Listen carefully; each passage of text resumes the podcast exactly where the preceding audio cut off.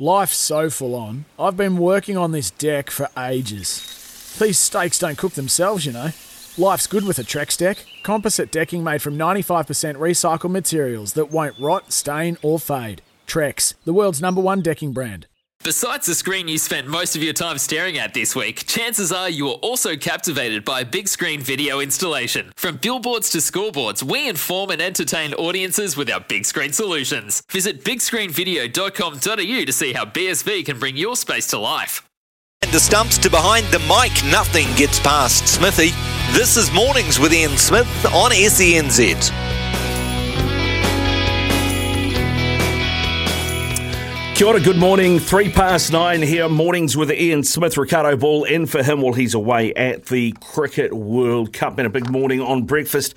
We're going to continue it here and now because we want to hear your thoughts on everything that's happening in schoolboy rugby in Auckland with the 1A clubs, uh, schools, I should say, pulling out of broadcasting their games. We'll do that momentarily. Also, coming up on the show, John Davidson, an Australian journalist living in uh, the north of England. He is there covering uh, the Rugby League World Cup, of course, but he covers all the Super League and things as well.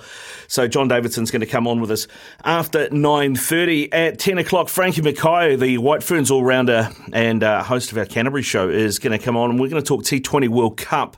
Big upset last night, the Irish getting up over the English uh, with the Duckworth-Lewis system.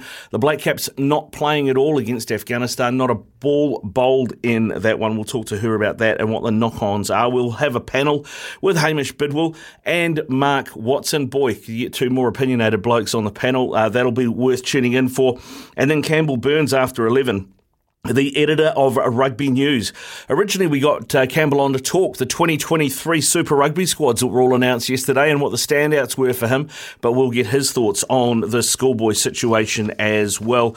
And we also have, of course, our Greyhound Racing New Zealand charity run. We will do that. We'll cross over uh, with staff closer to 12 to find out what's happening this afternoon and your chance too to win a $50 bonus bet from the TAB with Stumped.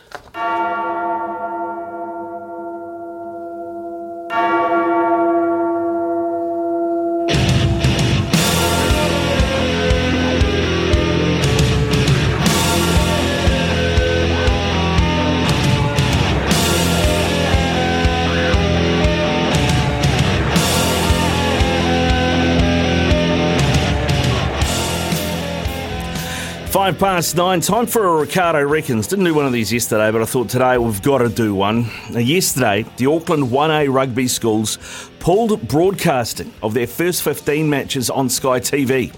The reason given? An unhealthy level of scrutiny in both traditional and social media. On the face of it, I thought initially that was fair and that looking after the mental well-being of young athletes was a positive move, and that's what the schools want us to see and believe. And then I looked at the history of the schools involved Auckland Grammar, King's College, St Kentigern College, St Peter's College, Sacred Heart College among them. Schools who charge tens of thousands of dollars per year to the parents of these students. Schools who must bring in millions of dollars per year in fees. Schools who are among the premium secondary educators in this country. And I thought, hang on, shouldn't these schools be doing more for their athletes? Future sports stars of this age group across the world, across a range of different sports, are on a pathway to a professional career in their chosen sport. Whether that's high school basketball or football in the US, age group football in Europe and South America, or even schoolboy rugby league across the ditch. These athletes are in the spotlight, and that is part of their development into the professional game. Surely these schools with these resources should have already been looking after these athletes with a support network and educational framework in place to ready their students for the pathway into a pro career. The first 15 matches of the 1A competition have been broadcast live since 2009. That's 13 years of live schoolboy rugby, and now it's decided it's too much. Something doesn't ring true for me. Yes, looking after the mental well-being is important. But why remove media at this developmental stage when others are embracing, uh, are embracing it? These are educational institutions. They shouldn't be removing media, but teaching, yes, teaching, last time I checked, that's what schools are supposed to do, their students how to deal with it. That is, I'm told what the Super 8 schools are doing and how they must be laughing right about now. The Auckland Rugby Union and New Zealand Rugby should be looking very hard at this. It'll have a knock on effect on the depth and development of players coming through. Players that want a pro career will just go elsewhere. They'll go to schools in Rotorua, Wanganui, Hamilton. Auckland schools have been given free rein to the detriment of the clubs, and that is something else that should be looked to be addressed. The principals of these schools aren't stupid. They will see what the potential knock ons of this decision will be.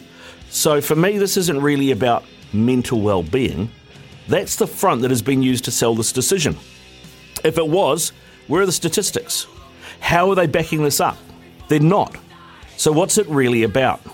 Is it wanting a piece of the Silver Lake pie? Is it wanting a seat at the top table? Is it about more control of the game at youth level? Those are the questions that need answering.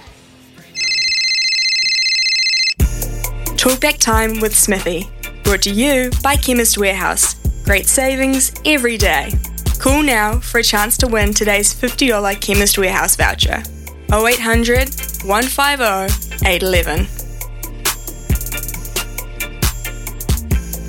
So give us a call. Your thoughts on those decisions from the 1A schools. And, you know, if you're down country, what are schools, what are the top schools in, say, Canterbury doing? What are the Super 8 schools doing differently? I mean, I'm sure that we're not going to see this decision come from them. Are we Wanganui Collegiate? Napier Boys High? Tauranga Boys High? Rotorua? Um, you know, those big schools that make up the Super 8. They won't be making this decision, and they will probably be rubbing their hands together at the moment at the thought of all these kids coming out of Auckland secondary schools looking for a proper pathway into professional rugby and uh, the Super 8 certainly won't be backing away from it. I mean, the other thing you've got to think about is sponsorship dollars. I know Land Rover have said they'll continue to sponsor regardless of the media coverage, but surely media coverage is a big part of it, and it makes for good metrics to say that now, but what happens in a year? Um, so here, keen to hear from you on that. 0800 150 811. 0800 150 811. A $50 chemist warehouse voucher is up for grabs. And don't forget also, uh, SENZ's Caller of the Month will win a Masterbuilt Gravity Series 560 digital charcoal grill and smoker as well. So give us a call 0800 150 811. 0800 150 811. Your thoughts on the schoolboy rugby issue, the one that came out yesterday with all the Auckland schools pulling their broadcasts off Sky TV. That's the other thing, too, we haven't talked about. How do uh, Sky TV going to uh, going to react to this because I mean they've invested a lot time, resources, money as well into making this a product that gets eyeballs on it, lots of eyeballs on it. Now, there are lots of reasons here, I think a lot more reasons than what we are being given by the principals of these Auckland secondary schools. So keen to hear from you. 0800 150 811. 0800 150 811 is the number here for SENZ. If you are a parent of a promising rugby player and you're in Auckland, what are you doing with your boy? Are you sending him to one of these schools where they're not going to be properly prepared once they come out of seventh form? When we're not seeing a lot of these kids now play club rugby at all. They're skipping that, they're going straight into Super Rugby development squads, playing NPC. All of a sudden, there's scrutiny. You're on TV, you're being asked to do interviews. Where's the development pathway there if you're at an Auckland secondary school if all of a sudden that rug is being pulled? What are you going to do with your boy? Are you going to going to continue to send them here, or are you going to look at boarding options, or are you going to even move, uproot your family, and take them somewhere else because the other schools down country are better prepared and have a better pathway system than what the Auckland schools do? And this is what I mean. You take all of that into account, and this does not make sense. They're not backing it up anywhere, anyhow, with any stats, with anything that makes any sense. So while metrics, this looks good to be saying what they're saying, I don't believe for a second that this is the main reason behind it. And I think there is something else behind it. I think this potentially could be a power play. It'll be interesting to see what we see from Auckland Rugby, New Zealand Rugby. What are they going to do? How are they going to respond to this? Because you're talking about the biggest city in the country the biggest tool, uh, pool of talent. And where are those players going? Are they going to be hindered by this? You'd have to think that they will be. And if they can't get that here, where else might they go? I mean, there's no guarantee that they even stay in New Zealand. Does this make it even easier for rugby league to come over? Why wouldn't you? If you're one of the top schools in Sydney, top rugby league school in Sydney, you come over and say to a kid here that's here that's 15, who's got a lot of talent, look, hey, come on a scholarship. We'll pay for the next three years of your education mm. and come come to Sydney uh, and get right in the view of the NRL clubs from day one. I mean, there are so many uh, things going on here. It's hard to see exactly where these Auckland secondary schools are coming from, Logan.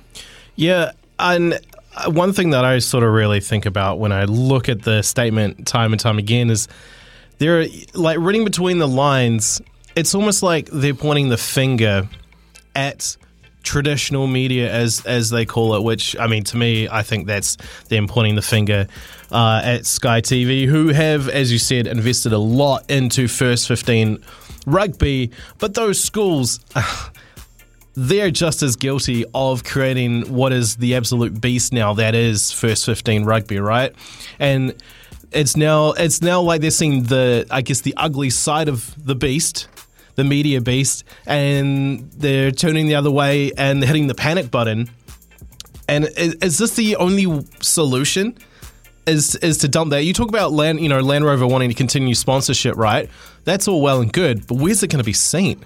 Well, it's not going to be seen anywhere because not only have they said that they're not going to broadcast it online, or on Sky TV. There's, there's not going to be any streaming. It's not going to be streamed on a Facebook page or on a school's uh, website. Hmm. There's also not going to be any availability to media. They're not going to do any pre or post game interviews with coaches or players. So. Yeah. And the, the whole other thing there, I mean, that they're definitely challenging New Zealand rugby here. I, I believe the whole thing of them saying those in charge of the professional game should have the necessary resources to evaluate these young men in a live setting and I was like, okay, so all the Super Rugby franchises are just, you know, I mean, some may, some, I, you know, we don't know the inner workings of what their scouting departments might look like. But, you know, I would imagine that a lot of them use those broadcasts or those live streams as a tool. Uh, and, and the same in other sports, right? Look at NRL Schoolboys Cup. You know, they, they use those the NZRL made a huge song and dance about their secondary schools comp one being back, which was great, but then also that it was going to be on TV. It is all a tool. And now it's just like, okay, they're laying down the gauntlet here. I think there's definitely going to be more to come, but New Zealand rugby, I'm really interested to see how they respond to this. Yeah, it'll be really interesting. We've had a couple of texts through on double eight double three. That is the Tempur Bedpost text machine. Uh, Tempur and Bedpost range of mattresses and adjustable bases adapt to the exact shape of your body, so you can put your head and feet up in comfort. Uh, this one from Liam. A few weeks ago, New Zealand rugby tried to take over the Auckland 1A comp. I think this move is the principals telling NZR to get lost. That may be that, that if that's true, Liam, that uh, that's a good point. I mean, and that gets to my point that there is something else going on here. This isn't just about mental well-being, is how it's dressed up. Uh, Brendan also uh, not just a bit bias in the media. It's only the media who care. I just go to games. Who cares whether it's on TV? Well, Brendan, I get your point. This isn't so much about whether or not it's on TV. It's about the excuse that's been given for it not being on TV anymore because I think there is something else going on here. Greg has called through on 0800 150 811. G'day, Greg. How are you? Good, thanks. Yourself? Yeah, good, thanks, mate. What what was your take when this news I, came I, out yesterday? Well, I, I, I, I fully support the move that the principals of the Auckland schools have made. I think that there is too much pressure, there's too much grandstanding sometimes of these young fellas in a situation where they're still young, they're still developing. Let's also remember that while the competition may be elite, not all of the players are elite. Many kids play school sport because they want to play with their mates, they want to have a good time, they want to be able to turn up to assemblies on Monday and maybe bask in a little bit of glory, or the shit that they sometimes have to take when they lose those games why aren't maybe you're making a bit of a noise about other sports that aren't being televised? You're suggesting that in the professional era, we need to prepare our guys for professional sport in you know five years' time down the track. There's plenty of time to do that once they've left school. Very few kids would walk straight out of a first 15 into a super rugby team. Yeah, that's what many of those boys, hang on, what many of those boys would do would go into a super development team or some sort of youth program. That's where you get your training. That's where you get your um, your, your, your media sort of savvy and that sort of thing, if that's required. I'm so concerned that there are too there's too much uh, emphasis being placed on elite sportsmen, and you'll end up in, with an American system where unless you've actually made the grade by a very very young age, you give up the sport altogether. And we talk about all these people who aren't playing sport when they leave school. Well, this is, I think, one of the contributing factors because if you haven't made an elite team and have all that emphasis put upon you at that early age, you give up. By removing the television s- system, that may contribute to more people wanting to play. Let me just go also say about wh- wh- why aren't we having a crack at New Zealand cricket for not uh, for not um, televising secondary school cricket? Why aren't we having a crack at Netball New Zealand for not televising um, netball?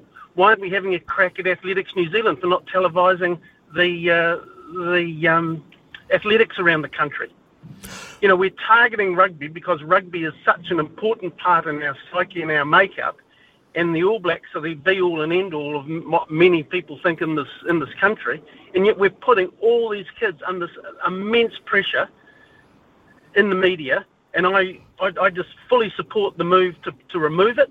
And when you also talk about, you know, tens of thousands of dollars to go to some of these schools, you look at that list again. You've got Kings, you've got St Kennigan, they're two private schools. Kelston Boys, no. Auckland Grammar, no. Aorere College, no. You know, there's there's a whole. I, I, I can't remember all the names off the top of my head, but there's only a very few of those schools that you're talking about that are the ten thousand dollars a term sort of situations. So these decisions haven't been made by one or two principals. This decision has been made by a group of principals across all of the city from all different ethnic situations, cultural situations, decile situations. It's not a decision that they've taken, you know, lightly, I don't think. Yeah, just to go back to you, uh, Greg, on a couple of things here. I'm not having a crack at athletics for not being on there or cricket for not being on there, etc., because they're not on there. They're not there already. Uh, rugby is there and they're giving it up, is what I'm saying. And I'm asking the question about why they're giving it up. And when you look at professional pathways uh, for, for developing sports people overseas. Like, you know, I look at, say, for example, uh, the American college system, high school system. And, and, you know, those games, whether it's football or basketball, those are all televised. It is part of the development, and it should be part of the development here, I believe, at this level with rugby, in terms of you do as much development off field as you do on field. You teach them how to be interviewed, you teach them how to deal with scrutiny, you teach them how to deal with social media. It is all a part of their development. And then that looks after the mental well being down the track. But, but, is that, but that's not fully dependent on a game being televised. You know, we also need to remind ourselves is how many of these games are being televised. You get one game a week, don't you? And that's across the country. We're more, not talking about you know every game being televised and they stagger their start times so that you can see all six or seven matches week after week after week from the Auckland 1A competition.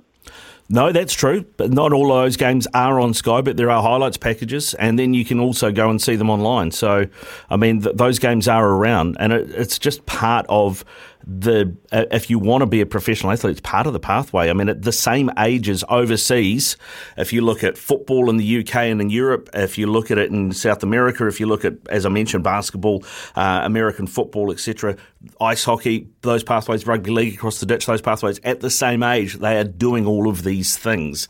Uh, Izzy from Manukau joins us. G'day, Izzy. How are you? Yeah, good. Thanks, Ricardo. It's a story, yeah, mate. just want, oh yeah, just want to chime in on it. Um, you know, I've got um, I've got a role with a with a particular first fifteen, which I won't name. I'd rather keep it anonymous. Mm-hmm. Um, but in saying that, I think you know it's a bit of a sit on the fence one.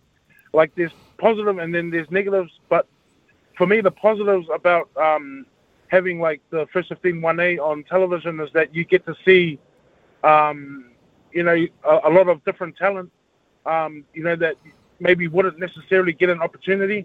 Like you'd have your five or six guys who's pretty much a shoo in into the Auckland system and, and, and, and so on. but then you have like maybe three or four guys who, who probably wouldn't have got a look in with the Auckland system that might actually get a look in at maybe another province or franchise, or it just creates another opportunity for the boys. Yeah, no, I, I agree, mate. I, I, and you know, that's why I questioned it because Izzy, um, I, I know you said you've got an involvement at a first 15 in Auckland, but if you look at those first 15, say at Rotorua Boys High or Hamilton Boys High, some of the big uh, uh, schools down country, Whanganui Collegiate, etc., they're not doing this. They're continuing to do what they do, and they they, they have, from what I understand, uh, that off-field support and that training as well. And, that, and and that's another question that I that I also would put towards the principals, isn't it? Is that would because obviously First 15 need financial backing, and that comes from sponsorships. Mm-hmm. You know what I mean? And, and and and for that, you know, there'll be a lot of third party companies and businesses that's willing to, I don't know, throw maybe 10, 15k at a First 15. You know, would the school, uh, would the principals um, want to cancel that as well, since they want to cancel the, you know, televising any First 15 games because you know, they're saying, oh, it's too much pressure, it's it's too professional for the kids now, this and that. Well, if they go into that environment, obviously sponsorships and um, financial backing for the first 15, that's all part of, you know, first 15 rugby. So would they, would the school budge to pay out of their own pocket to cater to the first 15, or would, you know, you know, it's just, it's a shambles, really. It's, and, and I feel sorry for the kids as well. I got a funny feeling it's because they, they don't want any scouts from say rugby league or Australia. You know, they mm. they come in the post players. But I mean, at the end of the day, Ricardo, that's an opportunity. You know, it's, it's an opportunity. If they can't get an opportunity here in Auckland, obviously they're better off to chase somewhere where they'll actually get an opportunity. Yeah, no, I 100% agree with you. Uh, I'd be interested to get your thoughts, Izzy, on this. Text just come through from uh, Paddy in Christchurch. He said, Talk about virtue signalling. These principals have created this monster and turned it into a runaway train, and now they're trying to take the moral high ground. Turn it up. When recruitment and retention become a part of schoolboy rugby, the course was set, and now they're scrambling to try and slow it down. As always, this will have the biggest impact on the poorer schools and the lower decile schools. Scouts will still go and watch Grammar, St Kitts and Kings, etc. It's a joke. What's your reaction to that? Yeah, um, like I said, you know, I totally agree. Um, uh, you know, at the same time, um, you know, Sky TV, they did, you know, they did, um, they did usually um, televise like the main games, like the Kings, the Grammars, the Sacred. Mm. You know, but it would have been good to for, for, for Sky to showcase like a Aorere College or a De La Salle or, um, you know, the locals, like a, a, South Auckland derby or something. But um, yeah, like I said, you know, it's just shambles. I mean, they the, the first Rover First 15 rugby has been televised for the last what 11, 12 years now.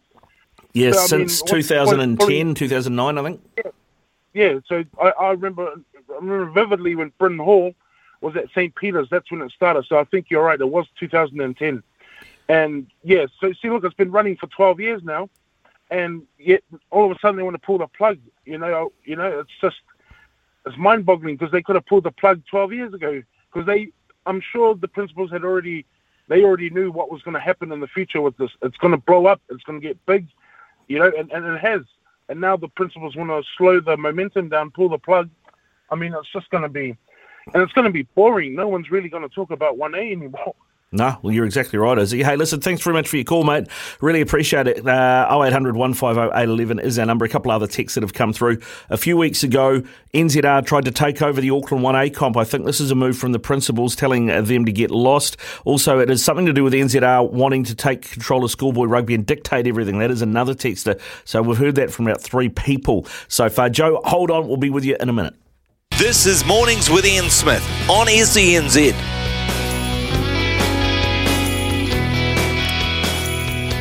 0800 150 811 0800 150 811. That is our phone number here. We're uh, running slightly late for the update from news and sport from Aroha, but we are going to go to Joe in Gizzy talking about schoolboy rugby, the 1A schools pulling their televising of their first 15 games. Joe, how are you doing this morning? Yeah, doing very well, mate. Doing very well. Gorgeous day here in Gizzy. Great chat this morning, gentlemen, listening to uh, the feedback from the hypocrisy of uh, the principals in Auckland listen, you know, just reading through the articles and, and, and seeing what Pat Drumm, the Mount Albert Grammar uh, principal, has said that they have uh, become aware that that professional rugby is now infringing on the development of their of their youth, and they have a responsibility within themselves to actually make their men better. So this is a better step for them. The hypocrisy is that when we played first team rugby, I'm 48, right? So we're talking 30 some 30 odd, 20 something years ago. We used to travel from Gisborne to play King's College in rugby and in cricket. Now we'd we'd give them a beat up in the rugby, and they'd give us a beat up in the cricket. But there was no colour in their first 15 back then. No Polynesian boys, no Maori boys. At the moment, $47,000 a year tuition boarding, $28,000 for a year 13 to go to school there. Look in their pack of all their scholarship players. The same as grammar, the same as Hamilton Boys High. All of these all these schools have become institutions where they get sponsorship and scholarships to draw these great young players from poorer schools. As our man Izzy was talking earlier, right, the hypocrisy of a 50, I know one package of sponsorship to a first 15, $50,000 a year from a company. Now, we're here in Gisborne. We have a mate of ours who works for Sky. We get one game a year because it costs uh, over 100 grand to bring their gear here, their trucks, to film Sky, to commentate it here in Gisborne. They stay in Auckland 1A because it's easy on their costings for Sky to film it. They stay in the same schools because they have put infrastructure in for them to set up and for them to get power to their trucks and for them to actually showcase those those top schools. So what you're finding now is those young men who want to be All Blacks, as opposed to having pressure put on them. This is a drive from these young men who come from you know lower socioeconomic areas and they have an opportunity. They're not going to be filmed anymore. So what you're going to find is that the 1A competition will go away but a national competition will take over because people like me still want to see Boys High play uh, Napier Boys, Tauranga Boys High play, you know, Hastings Boys. We still want to see that. Everybody who goes to a school, this is their alma mater. So we want to see it. And if the 1A principals have taken that away from their young men, but yet still have to pay their scholarships, still have to draw that huge sponsorship from some big brands on those boys' shirts, we're going to see Auckland 1A off off the TV, but we're going to see other schools get picked up by Sky if they actually still go with the Land Rover First 15 comp. And people like Gisborne, people like Hawke's Bay, people like Palmerston North, people like Taranaki and New Plymouth, we will get First 15 rugby. It just won't be the Auckland boys. Mm, yeah, well, exactly, and that's uh, that's the point made. Uh, Joe, we've had a few people suggesting that this is uh, um, the principals of the one A competition. Uh, it's some sort of power grab or some sort of battle with uh, New Zealand Rugby, who are looking to take over the running of schoolboy rugby, or at least uh, the running of one A. What do you make of that? listen, you know, I, I follow a lot of American sports. I've been to the states many times to watch all different types of sports at you know professional level and and at the university level. You think there the biggest profitable uh, platform of sport is NCAA. One coach gets paid $8 million a year, their top running back gets paid nothing.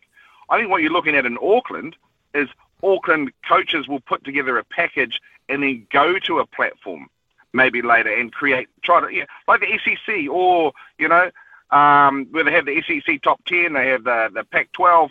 Those guys, if you put that package together, you think you have value in what you're doing, then you can take it to a platform of Spark Sport or Sky or an online platform and say, hey, we've got media rights here in another year or two. Whether uh, New Zealand Rugby went to take over 1A, you know, or, or, not, let's try and get that, that confirmed. But even if they did, what's the harm in that? Mm. We're begging New Zealand Rugby for not looking at development of our sport. We're begging New Zealand Rugby for this clash on the weekend of the of the the All Blacks against the uh, yeah, the women's rugby.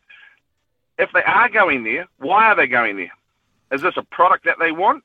Is this a development platform? Do they have, you know, a, a Colts level coming in? Do they have something coming in the future with internships or scholarships for these young men to get educated and also have a pathway into professional rugby? Let, let's not be stupid. Rugby is our number one sport. It is dropping away post school But those young men who want to be professional, who want to go and be an All Black and be a Super Rugby players, they are coming out of these schools. Don't kid yourself. You know, if we're not taking them, the rugby league scouts are here all the time, and they are taking them in a heartbeat.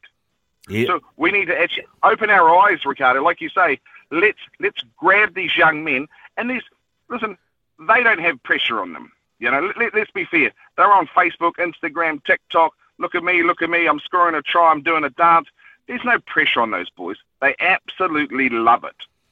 Okay. Uh, giving them the best chance to succeed as pros is by giving them this exposure now, and then and then outside of that, giving them some support and the education of how to deal with it. Joe is what I think is probably the best. Thanks very much for your call. Keep them coming through. 0800 150 811. It is 22 away from 10. We are late for news and sport with Araha, but here she is with our latest update.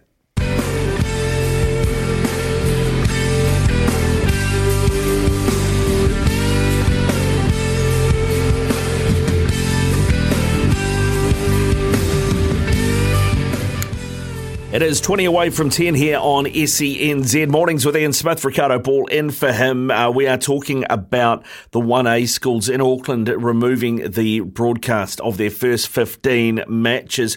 Uh, I've had a text uh, come through on the text machine, no name attached to this one, but uh, I would suggest this person may work for Sky, saying, as far as I'm aware, there's never been a contract with 1A. Each game is organised in conjunction with the host school, which is interesting. Uh, so maybe they don't act as, a, as an overall body. Uh, Jim Has texted through saying, personally, I don't think they should have any schoolboy rugby on TV. They're kids. They're not celebrities. I bet a lot of them think that they and act like they are. Start putting more into Colts footy when these kids grow into their own bodies. Thank you, Jimmy.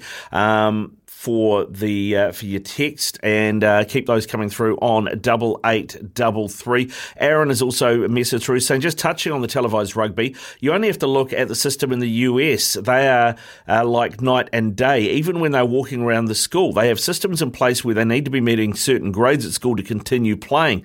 It's so cutthroat that if they fail a test and drop grades, they get dropped from the team. Why can't we implement something similar here from Aaron? Thanks very much, Aaron. Uh, Dean is on the phone from Dunedin. G'day, Dean. How are you, mate? Very good, thank you. Very It's- interesting listening to Joe. He's obviously got a fairly good insight into uh, schoolboy sport, like, and I, I agree with just about everything he says. But I, for me, I um, I don't like it. Like, I've gone along and watched the odd game in Dunedin and Mm. watched the kids warming up, and uh, I think the Carlos Spencers and Christian Cullens to drop two absolute classic bombs in there of play with spirit and just see what's in front of you. They're all told to do. All these pods and things that the kids are doing, like I'm sure they're never going to tear. They're loving it because they're picked and they're in there and it's on TV. I honestly would like to see the whole lot canned and go back to Kingswell playing boys high and Verdon down in Invercargill and the odd game you play your inter school stuff. But really put the essence back on to, like they said, that um, Jimmy just said about the the Colts age group. Like I'd rather Southland play in Auckland at under 18, under 20 was a competition of some sort of significance to bring back some provincial rivalry at a youth grade because it doesn't seem to, the competitions are still there, don't get me wrong, but you never see them on TV. Hmm. And that for me might kind of help the under 20 program because something's right. We've got to address something because we used to be quite dominant in the under 20 competition, and for a few years now we're we're just about making up the numbers, very similar to what the All Blacks are doing at the moment. So there's a pattern that we need to address somehow, and I don't know that having first 15 rugby personally on TV and these kids, I mean, they're going to get that exposure eventually if they're good enough. I'm just not, I'm not 100% sure what's right and what's wrong, but clearly something isn't quite working, if you know what I mean. Like, hmm. it's a great, I enjoy watching it too, but it's a lot of, it's almost super rugby at a young age. And I can, and the, the attrition rate for those kids when they leave school to actually go on and play rugby after that, they, that it's not high. So that, that's not good either. No, but I mean, it hasn't been high for a while, mate, to be fair, Dean. I think we've seen that drop off. Uh, but thanks for your call, mate. 0800 150 811, 0800 150 811 is the number. A couple of other texts that have come through. I agree 100% with the last caller. I manage a top four Prems team in counties, and players come out of the 1A thinking they deserve dollars to play club footy. Plus, has anyone done a study on the mental health of some of those boys who get pumped up at school and then don't make it after school? Well, that's interesting. There's no name attached to this one, uh, but that is interesting because you would have thought that the 1A principals, when they made this decision, if it really was a mental health or mental well-being issue, they would have backed it up with stats. We've seen nothing, which is what makes me think there's something else going on. We'll be back with more calls after this. Summer or winter, he's the voice of sport in Aotearoa. This is Mornings with Ian Smith on SENZ. 11 away from 10 here on SENZ Mornings with Ian Smith. Been talking about the 1A competition in Auckland removing their games from broadcast off of Sky, uh, so you no, no longer be able to watch those games. They've said it's down to mental well-being, but they haven't backed that up with any stats. Uh, I've heard a few people have said that this is to do with New Zealand Rugby trying to take over the running of schoolboy rugby, and it's the principals uh, basically telling them to go away, and that's what this move is all about. John from Auckland is called through. G'day, mate. How are you? Yeah, morning. How's it going? Yeah, good. Yourself? Yeah, I'm, I'm a little bit perplexed by the decision. Um, I'll tell you why. Mm. Uh, when when I was at high school, there was actually no footage or um, no TV cameras around, and a lot of the players that weren't exposed, that were very good, um, ended up going over to Australia or the UK. Um, and it was very hard for us to set up you know, footage for ourselves to give to clubs because that's what a lot of professional clubs ask for. Yep. When you're trying to get to that next level. But in saying that, I get that the mental health awareness, but most the New Zealand Rugby Union or the Auckland Rugby Union as such, they should be providing the tools possible for these schools to handle that. And um, whether they are or whether they aren't. Yeah, well, I mean, I, the question I, at hand. Yeah, the, for me, I mean, it's like if you're going to put these kids in this situation, uh, like a lot of these schools have been. I mean, you think that this competition has been going for 13 years, uh, televised for 13 years. Shouldn't this have already been there? I mean, it's their job as educators. You know, is this any different to a kid that wants to be, I don't know, a builder getting extra support when it comes to woodwork classes, for example. That if you're going, okay, so we have a pathway here to where we can make help you get to be a professional rugby player, then we need to be yeah. providing with that support with the off-field stuff as much as this, the the coaching for the on-field stuff. Well, exactly, mate, exactly. And you know, a lot of these schools, these private schools here in Auckland, they have bigger budgets or the same budgets as some NPC sides, mm. nearly. And um, you know that that some of that budget should go towards mental skills for these young players. I understand that a lot of them are still children, so a lot needs to be harnessed not only with them but with their families. Uh, a lot of these kids, well, if you look in Auckland, most of the kids are Pacific Island or Maori playing in the competition, so you have to harness their culture, mm-hmm. and you have to come from that aspect as well. Um, but yeah, I just think it's it's quite, you know, I understand the logic, but it's quite detrimental for the future of some of these players who, who are aspiring to be professionals. Um, but in saying that, you know, I'm not too sure. Do they collect, um, you know, re- remuneration from having their games on TV, or does it go to the New Zealand Rugby Union? Or yeah, that, that's a question that I haven't actually even thought to ask, mate. That's a great question. I know yeah. that there will be remuneration in the way of sponsorship because I'm sure if you say to, for example, Land Rover, you know, um, you know, give us X amount of dollars because we're going to have X amount of games on Sky TV that's kind of how they make some money. Uh, and you've got to think that this is going to hurt that sponsorship, uh, those sponsorship opportunities as well. And it's probably going to impact more on the, uh, I think it was Greg that called through earlier, it's going to impact more on the Aorere colleges than it is on the King's colleges, if you know what I mean, if you're losing those sponsorship dollars. Well, exactly, mate. And those are the schools that probably need that sponsorship dollars. But, you know, nothing's for free.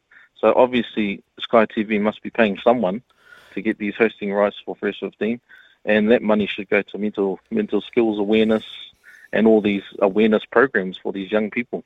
Yeah, well, I mean, that's a really good point, John. I did hear there was a message that came through earlier. There was no name attached to it, but it sounded like whoever it was sent it through um, knew something about the system, and they said that these game there was no central contract with 1A and uh, the broadcast, so it was done with the individual schools who were hosting. So that's interesting in itself, and I, yeah, I'm not sure what the kickback was, if there was any. Uh, it is seven away from 10, Graham. Hold on, we'll come to you quickly next. Summer or winter, he's the voice of sport in Aotearoa. This is Mornings with Ian Smith on SENZ.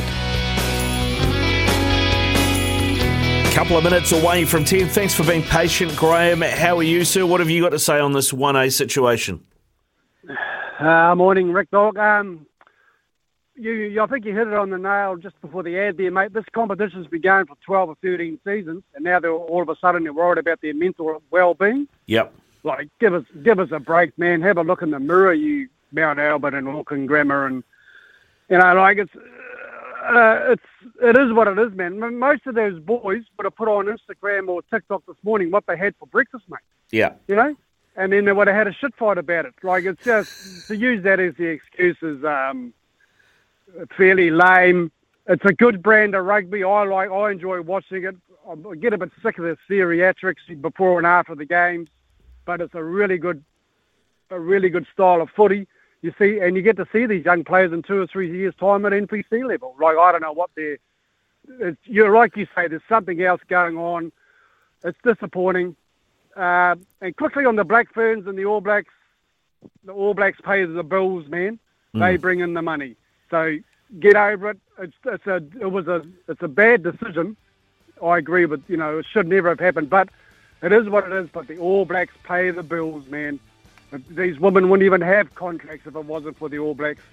So, just, you know, like, I'm going to watch the All Blacks live and I'll tape the other game. If I was up north, I'd go to the Blackbirds game and tape the All Blacks game. But that's just the way it, way it rolls, you know. You just got to suck it up sometimes. Thanks for your call, Graham. 10 o'clock here on SENZ. From behind the stumps to behind the mic, nothing gets past Smithy. This is Mornings with Ian Smith on SENZ.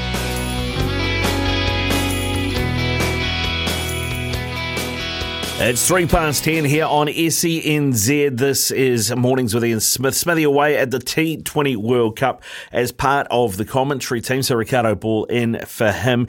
Coming up this hour, we do have a panel. Uh, Hamish Bidwell and Mark Watson are going to join us later this morning. We also have a uh, harness racing pacing for purpose update, a love racing update as well with Louis Herman Watt. All of that before eleven o'clock. Joining us right now though to talk cricket is Frankie Mackay, uh, White Ferns all rounder and SENZ host as well. G'day, Frankie. How you doing? Good morning. I'm I'm good. Happy to, happy to be having a chat with you this morning. Yeah, mate. Thanks very much for your time. I mean, I, I don't know what time uh, you were sat in front of the TV watching replays of the Black Caps with the rain delay thing on before you finally gave up and went to bed last night. What what time was it? Oh, it was pretty late. Like I, I stayed the course hoping that it would be one of those might get out there for a little five over smash and grab games, but yeah, not to be. So then it was off to bed basically to do it all again day after day after day for the next couple of weeks. Yeah, it's a it was an interesting one, wasn't it? Because uh, I don't know how to feel about it. After Ireland upset England earlier, it kind of felt like a win-win. But I think normally you would want to play Afghanistan because you you think you should be getting two points from that game.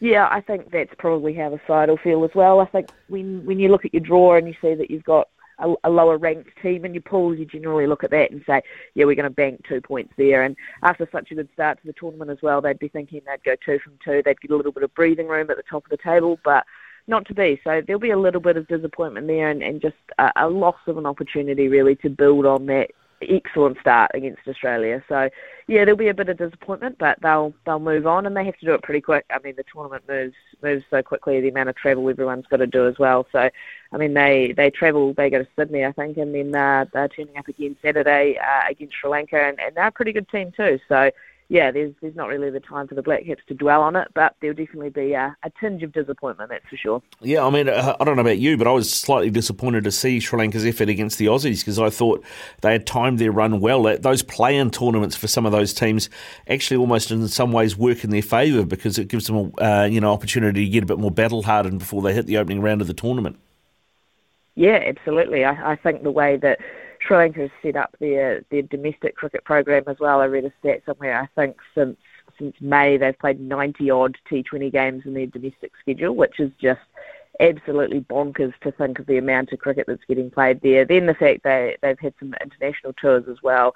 They had the Asia Cup, which of course they won, which which was a bit of a I think a bit of a shock in the cricket world. I think everyone expected that that was either going to be India or Pakistan took that out, but Sri Lanka was was the top team there, came into that play-in tournament, played some really good cricket throughout as well. So yeah, it kind of felt like they were building and, and could be, you know, a really exciting prospect in that tournament. And then it was it was just a bit of a limp effort, unfortunately, against that Australian side. And I think probably everyone in the cricketing world hoped that, that after Australia had been tuned up by us, um, that they'd then turn up against Sri Lanka and get tuned up again. And and yeah, so it was it was disappointing to see just the way they went about it. I think the the Aussie quicks that the Sri Lankans just never settled against them. They never got their game plans going. They they never got any real momentum, and and I think they bowled reasonably well in patches. I mean, Aaron Finch came out and admitted he was like, I, I basically just couldn't hit the ball. It was bad. It was a little bit embarrassing. It was pretty awful. But you know, Marcus Stoinis came out and, and and pumped it everywhere as as we know he can. So yeah, I was a little bit disappointing, but heck, they they are a team to watch out for because when they have their day, they will beat any team in the world. Yeah, yeah, they're they're a great side and they're a potential banana skin uh, for New Zealand. Um, we're looking forward though to after the banana skin of Ireland last night, uh, England versus Australia uh, tomorrow. I mean, is this at the point that winner of this uh, is guaranteed semi final? Loser is pretty much done. Yeah, it's looking it's looking like that. I mean kind of mentioned earlier that, that this pool was, was pool of death. It, it gave off vibes that a, a good team was going to miss out, and there could be some upsets along the way. And I think we've seen them already. We've seen some really interesting results, and, and I don't think anyone, in all honesty, would have sat down and said at the end of the first week of Super 12s, you'd be looking at Australia, England playing each other and thinking, heck, the the winner of that is probably looking pretty good to to a chance of going through to the semi-finals, and and the loser's practically out. So yeah, it was always thought, you know, if you if you had two losses, you were going to struggle to get through, especially with the amount of weather that's around as well. We will only see more rained out games, I think, with the forecasts going around pretty much all of Australia. So, yeah, the theory was lose two and, and you're going to struggle, and, and all of a sudden you've got two of the tournament's favourite teams, and they're staring down the barrel of that already. So, yeah, it's going to be a, a, a massive day uh, for the World Cup and, and just, yeah, massive weekend of cricket. Should the organisers just move the whole thing to WA and be done with it? So we get some cricket? I mean, it's a little bit like that. Uh, I mean, I'm a I'm a Christchurch local, and we copped a little bit of flack for our, our cold weather and and uh, everything when we had the Tri Series down here, but it stayed reasonably dry. We got the cricket in, so I mean, maybe maybe it needed to come over to New Zealand and, and we could host. And yeah, I mean, I mean, it's just it's just bad luck, isn't it? Whenever you get a tournament like that, and you just basically the whole country's got rain except for one or two spots. It's it's never ideal, but yeah, it's it's frustrating, that's for sure. And even for, I mean, even for the cricket fans, you know, you you wait for a big tournament to come around, and, and everyone's eagerly waiting and, and watching some of these matchups, and then for rain to come in. It's not what you want, but I mean, it could it could make for some really interesting results, especially if you get into I mean, five overs a side constitutes a game. So yeah, imagine that a World Cup being decided on just one over each for the bowlers, and batters get out there and, and make hay while you can for 30 balls. Well, it's better than boundary count back. yeah, yeah, you're not wrong. That's for sure. You're absolutely not wrong. what have you made of uh, Australia's decision so far not to bat Steve Smith? I mean, Glenn Maxwell coming in at four um, makes their batting look very thin, I think. Yeah, it's a really interesting one around the way that, that teams have elected to play. I think that both England and Australia have probably led the way in how they want it to look, uh, I guess, as a bit of a concept with some real heavy hitters dotted throughout their order. And some teams have followed suit, some haven't so much. We've probably we're probably blessed with the fact we've got some extreme talent at, at the top of the order in a Finn Allen and a Devon Conway, so we can go with someone who is just out there to slug it round and do it as quickly as possible. And then you've got someone who's still going to score at a really quick rate, but more of a low risk approach. So yeah, it's an interesting one with Australia. I think they they really struggle to fit Steve Smith in just purely for the fact with how Aaron Finch is playing as well. I think if he was at his best with a strike rate of up 150, 160, I think they could probably afford to have Steve Smith in there. Almost use him as a as a way to try and hold the innings together and, and let the top order go and play with a bit of freedom. But the fact that Finch isn't really scoring as quickly as he, as anyone would like means he kind of has to play the anchor role because that's as quickly as he can score. So it means you've got to have more and more of those hitters in there, and they've got to slide a little bit higher up the order too. So it's high risk, high reward. If it if it comes off, they'll make some big totals. But I mean, we've seen so far that that perhaps it's it's not the best strategy for tournament play where you've just got to score one more run than the other team. Well, that's the thing. The Aussies are banking on Dave Warner, and Aaron Finch to go bang bang, right? Uh, but but neither of them have been able to do that. And as you said, Aaron Finch, I mean, that game in, even against Sri Lanka, he carried his bat, uh, but still only made thirty odd, and his strike rate was only about seventy five. I mean. For me, you put Steve Smith in that position. Steve Smith still will still score at a strike rate of hundred for you, and he'll you know he, will uh, he'll change ends a lot lot more, give the bowler more to think about, and, and, and has different, you know, a lot more scoring options than Aaron Finch. Yeah, absolutely. I, I think yeah, it's a really tricky spot for any team to be in, and it's it's been quite interesting actually. A lot of the teams, their their captain seems to be the player that's struggling for form a little bit, that's under the pump, and just how that affects selection and affects team dynamics as well around that. Because it's, I mean, it's a hard role at the best of times. T20, you spend most of the game under the pump, scratching your head, trying to look cool, calm, and collected on the outside, but feeling, you know, it, it's just completely under the pump most of the game. So to then have your own form coming into question and knowing it's not going that well just adds another layer to it. So I, I honestly think you know, most teams couldn't afford to leave out a player of Steve Smith's quality and, and caliber. But, you know, I, I think if they are to make a change, especially near their top of the order, I think you might actually see Cameron Green come in. Uh, they've, they've managed to get him in as a as an injury replacement. He played a lot of their lead-up cricket, opening the batting, uh, just basically with a free license to, to go out and whack it. And I, I think they like him as a bowling option as well. So uh, yeah, I, I mean, I can't fathom how you can leave a guy like Steve Smith out of out of any format of cricket. It's a bit like us with Kane Williamson. He's our best player, and, and you put faith in your best player to, to be able to get the job done regardless of situation. But yeah, I think if they're making a change, it'll be it'll be Cam Green that comes into that lineup. Mm, yeah, it'd be interesting to keep an eye on. I mean, New Zealand obviously uh, broke the the hoodoo of beating Australia in Australia in that opening game leading into this tournament, England uh, beat Australia in a series as well. Where do you think Australia are currently at? And you know, going into this game at the weekend, are England favourites? Yeah, massively. Yep, definitely. I think even if you just look at world rankings, England's comfortably in the top three, and I, and I think Australia languishing down in sixth. So that gives a little bit of an indication as to how the last year or 18 months has gone form wise for these two teams. Obviously, you know, you turn up on the day. If someone has a blinder and and hits, you know, 80 or 90 or 40 balls, then then their team's probably going to win. But yeah, I have to look at it and say, you know, England looked like looked like favourite. I think a lot of the team, a lot of the people talking about this tournament thought that England India was looking like the two heavy hitters were were going to be the two teams to watch out for in the tournament. That looks like your your obvious finalists just from from first glance. So yeah, I think Aussie uh, they're actually I think they're in a world of trouble to be really honest. I think Pat Cummins has been uh, he's been expensive with the ball. They're not quite sure how to use Mitchell Starc now. He used to, you know, run in and take wickets in the first couple of overs. Basically, every time he got the ball. Now I think he, he's only uh, managed three three wickets in the first couple of overs in his last ten um, attempts at doing it. So he's lost his uh, effectiveness. Josh Hazlewood looks like he's trying to bowl a miracle ball every every ball. They looked a bit bemused by New Zealand and the tactic and and having Finn Allen at the top of the order, it looked like they were just a little bit shell shocked. Adam Zampa's had COVID. Glenn Maxwell's hardly been scoring any runs. Mitchell Marsh has been injured and still barely bowling. So, yeah, I just think their team balance looks off. I think they're, they're a team that's just searching for exactly how they want to go about things. And I think they're possibly just a team that isn't used to being in this position. They're a team that are used to being really successful and, and bullying other teams, and, and now they're, they're the ones that actually have to take a bit of punishment and, and deal with how to do that and, and take it, you know, in their stride and, and adapt on the fly. And, and so far, I, you know, I haven't seen much of it. And I think teams that can't adapt in T20 cricket, they're the teams that really struggle. And you know, in all honesty, I think if England comes out and, and whacks it around that, that first six overs, has a good power play, then I think we'll see the same stuff from Australia. And I'm not sure that their batters can chase it down either. So, yeah, I think they're steering down the barrel of an early exit of a home World Cup, which won't be much fun for them. But yeah, they, they've got to try and pull something out of the fire here. It'd be hilarious for us.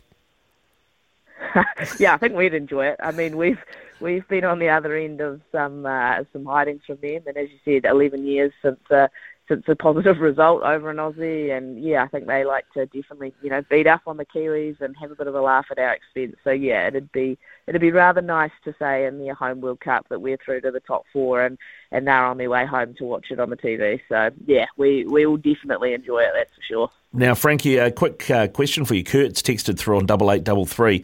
Hi, Ricardo. Quick cricket question: Do any games get played at the Marvel Stadium that's got the roof on it? Doesn't seem uh, fair if it can't be uh, if it can be closed.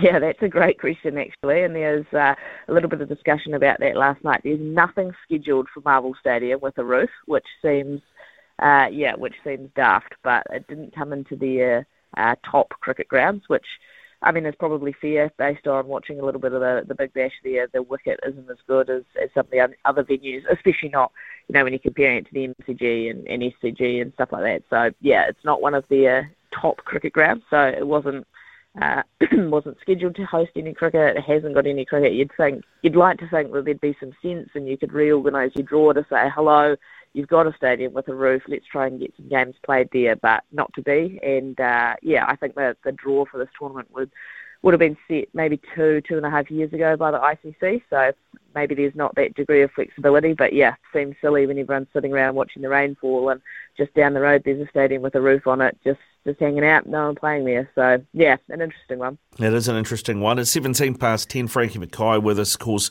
uh, White Fern, and also host of the Canterbury Sports Corner. What do you got lined up this weekend, Frankie? It's a good question. We're we're going to debate all the things going on Canterbury Sport. I think we'll have uh, a fair bit of time talking about the All Blacks. There'll be a little bit of time as well uh, with the scheduling clash between the Black Ferns and the All Blacks, which is just not a great look for anyone really. But uh, yeah, hopefully we'll we'll be able to delve into that and and encourage a few people to watch the Black Ferns as well in a in a big quarter final in a home World Cup for them.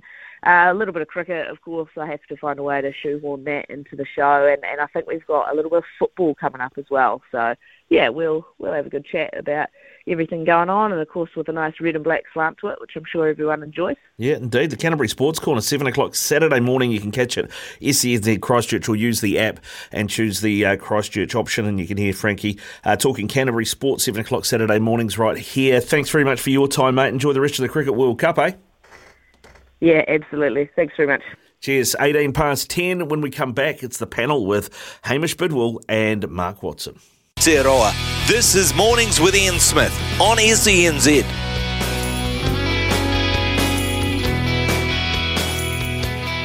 Big talk, big opinions, the panel. Talk to me, yeah. 1023 joining us on the panel today. Mark Watson, how are you, mate? Yeah, very well, Ricardo. All good. Thank you. And Hamish Bidwell as well. How you going, Hamish? Beautiful day here in Hawke's Bay. Hello, gentlemen. Is it any ever any different in Hawke's Bay unless there's a cricket game on? Yeah, no schedule. I think India are coming in November. They'll be tipping down when that comes. Yeah, yeah guaranteed, mate. Guaranteed. Uh, gentlemen, we'll get to some cricket a little bit later on, but I wanted to start with this first 15 rugby situation. We talked about it in the first hour of the show. The Auckland 1A schools have decided to ban broadcasting their games in the interests of player welfare. That is the story we're being told anyway. Mark, I know you've got ties with Mags. Uh, you're up here, you're close to the secondary schools game. You've called some of these games. What do, what do you make of the decision and the reasons that we've given as to why they've made this decision? Yeah, look, I, I did the first two seasons of uh, Rugby on Sky myself, Keith Quinn, Ken Laban, and Will Allen. You know, I was there for the very first game, which was Mount Albert Grammar, Auckland Grammar. And look, I, I think it started and had the best intent, uh, very much driven by Ken Laban. It was about celebrating tradition, history, and I guess the purity of schoolboy rugby. But somewhere along the way, I think it has got all muddled.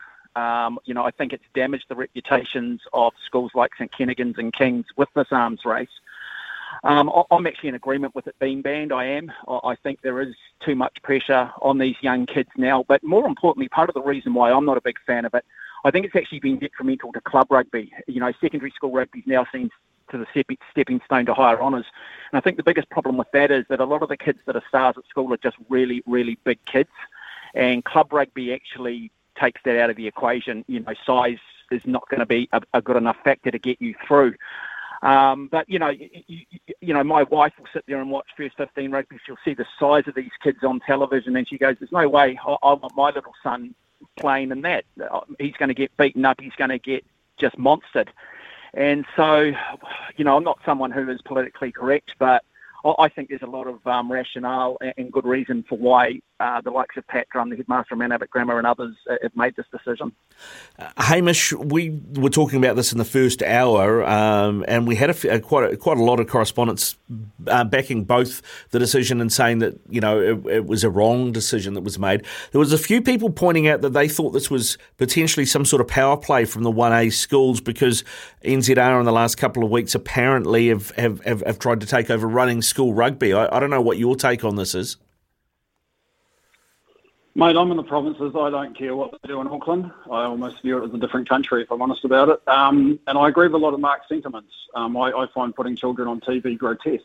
Um, I think they have enough things going on in their lives, enough pressures, enough fears and anxieties without putting them on display for people to criticise them and judge them. I, I don't care for it at all. Um, I get that there's been an audience for it. I get that it employs people, and I've seen Ken Laban quoted saying it's you know it's the end of the world as we know it, and that's fine because he makes a buck calling those games. But I don't, I don't think we should be publicising children's sport at all. Um, I think yeah, I think they've got enough things to worry about.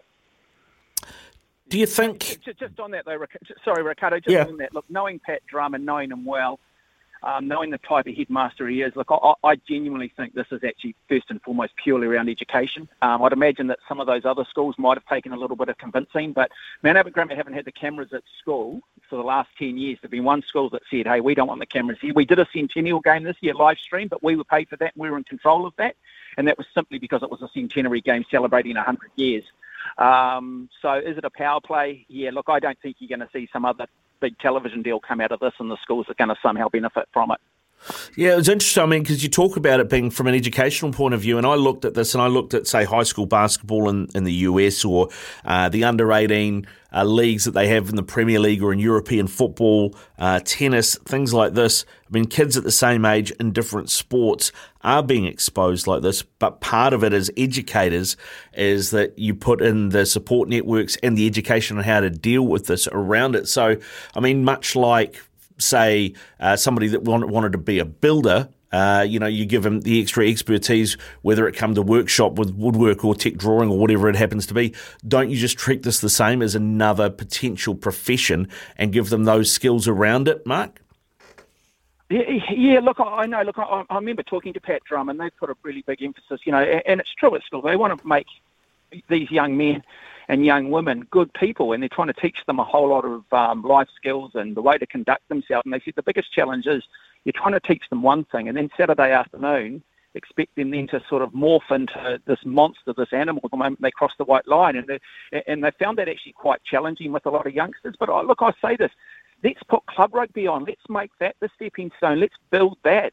You know, we've eroded the NPC. We're eroding club rugby, and I sort of have got to the point where I think you know, New Zealand rugby believe honestly that as long as King's College and St Kentigern's are healthy, All Black rugby is going to be healthy, and I'm not sure that's the case, Ricardo. Mm. I mean, Hamish, I'm not sure about uh, what it's like outside of Auckland on the, on, on the rugby front, um, but there seems to be here that the clubs are basically uh, disincentivised from having teams for under 16s upwards because the push is to have kids play for their schools, and so there is this drop off uh, you know, from kids that have been coming through the age groups? Because if you don't play for your school, you don't play at all. Is that something that you've also dealt with in the provinces?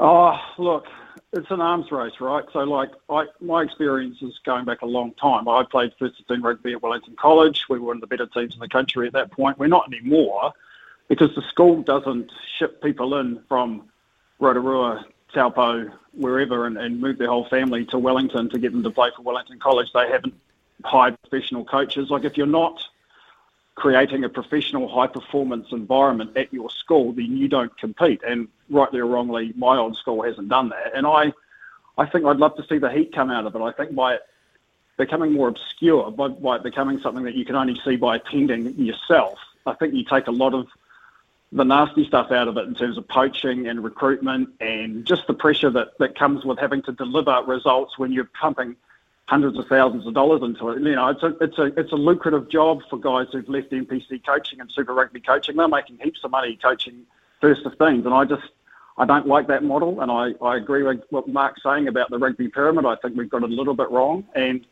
anything that, that, that, diminishes the importance of first 15 rugby would be a positive in my book. Yeah, well, I mean, that's and that's the point that I was trying to make there is, I mean, if, if clubs are being uh, disincentivised to have teams from under 16s upwards because they want them to play for schools, maybe that's something that needs to be revisited, whether it's from, you know, the local rugby union in Hawke's Bay or Auckland or, or Wellington or wherever it happens to be, or whether it's an NZR call, Mark.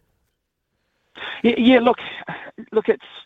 I, I remember talking to um, back in talk back on another station years ago, and I had, I think it was the coach of College Rifles called me, and he said, look, and we were on this topic, and he said, look, one of the biggest problems we've got is we get these kids that come out of these top schools, and they're not actually used to losing. They haven't they haven't lost because they've been in an environment where they're constantly winning. And you know, we're very much pointing the finger at St Kentigern's at the time. But they're not only that, these parents are saying, well, my kid's only going to come to your club out of first 15 if you're going to put him straight into the Premier team he's not going to go back and start again. After all, he was the star of his first 15, and this is some of the issues that the clubs are having. But also, too, you know, you know, in Auckland particularly, we do have a large Pacifica and a Māori community, and those kids do go through puberty a little bit earlier. They are slightly bigger.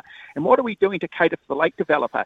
If, if you're told that you're not good enough at first 15 rugby and that's the stepping stone, are you going to stay in the game longer? No, you're not. We're club rugby and even the under 85s does still cater for the late developer. And, you know, you've got more and more. You, where is our locking stocks here in Auckland? Well, I'll tell you where they are. They're all playing basketball. They're all rowing now.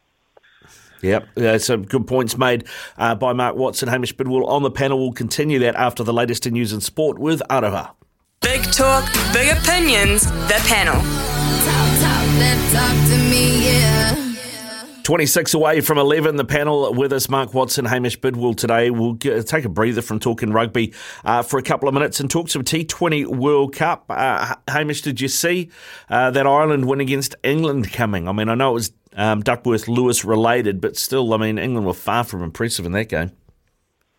Yeah, the goes Irish by you know dropping Dawid Malan so they could uh, he could further sandbag England's chase um, with a masterstroke. Um, I'm delighted. I listen to a lot of English cricket podcasts. They're as smug as you can get. Um, but it, it, the, the thing that it underlines, and this is something that New Zealand's going to confront as the tournament goes on, is in this short format, you are going to get tipped over occasionally, and I don't think it would be a shock for New Zealand to lose once or twice in the remainder of pool play, and it's going to be a really evenly contested group. You've got England, uh, Australia playing this, I think it's Friday, like that's going to be massive. There'll be implications for both teams. We assume one will, will miss out on qualifying, but we don't know yet because it depends how New Zealand goes. Like Sri Lanka aren't easy beats. We've seen that, that Ireland are, are good. You know, we still have to play England. It's a it's a good tournament, and I don't like the 2020 format. But when you reduce the game, you create the opportunity for upsets, and we certainly saw one last night. Yeah, we did see one last night. Um, Mark, I know that the uh, as Hamish has said, you know, T20 is it's probably not my favourite form of cricket, but uh, it is seems to be where the money is, and where the money goes is where the cameras go. So that's where we're at. What have you made of the World Cup so far? Yeah, look, I enjoy it. I, I think there's far too much T20 cricket on. I don't think there's any legacy uh, a lot of the time with T20 cricket. Like you don't wake up and uh, a lot of the tournaments in between and you go, well, that's a defining moment in New Zealand sport. We're going to be talking about that for a long time. I mean, you're happy for half an hour, but you don't wake up, you know, for the next 24 hours. It doesn't necessarily unite a nation, but it does when it comes to a World Cup, and particularly when you beat Australia. I still don't think there's anything better in New Zealand sport than we beat the Australians in cricket in a meaningful game. And meaningful game is generally one day World Cup, T20 World Cup, or any sort of Test match. Um, look, it, it, yeah, it, it's it's a you know, anytime you shorten anything up, as Hamish said, it's a bit like tennis. If you made tennis just one set, how many more times would Agassi and Nadal and Federer and stuff have lost games? And so, you know, one or two players on their day can take it away from an entire team. Where I think in Test match cricket, you probably need to have six or seven.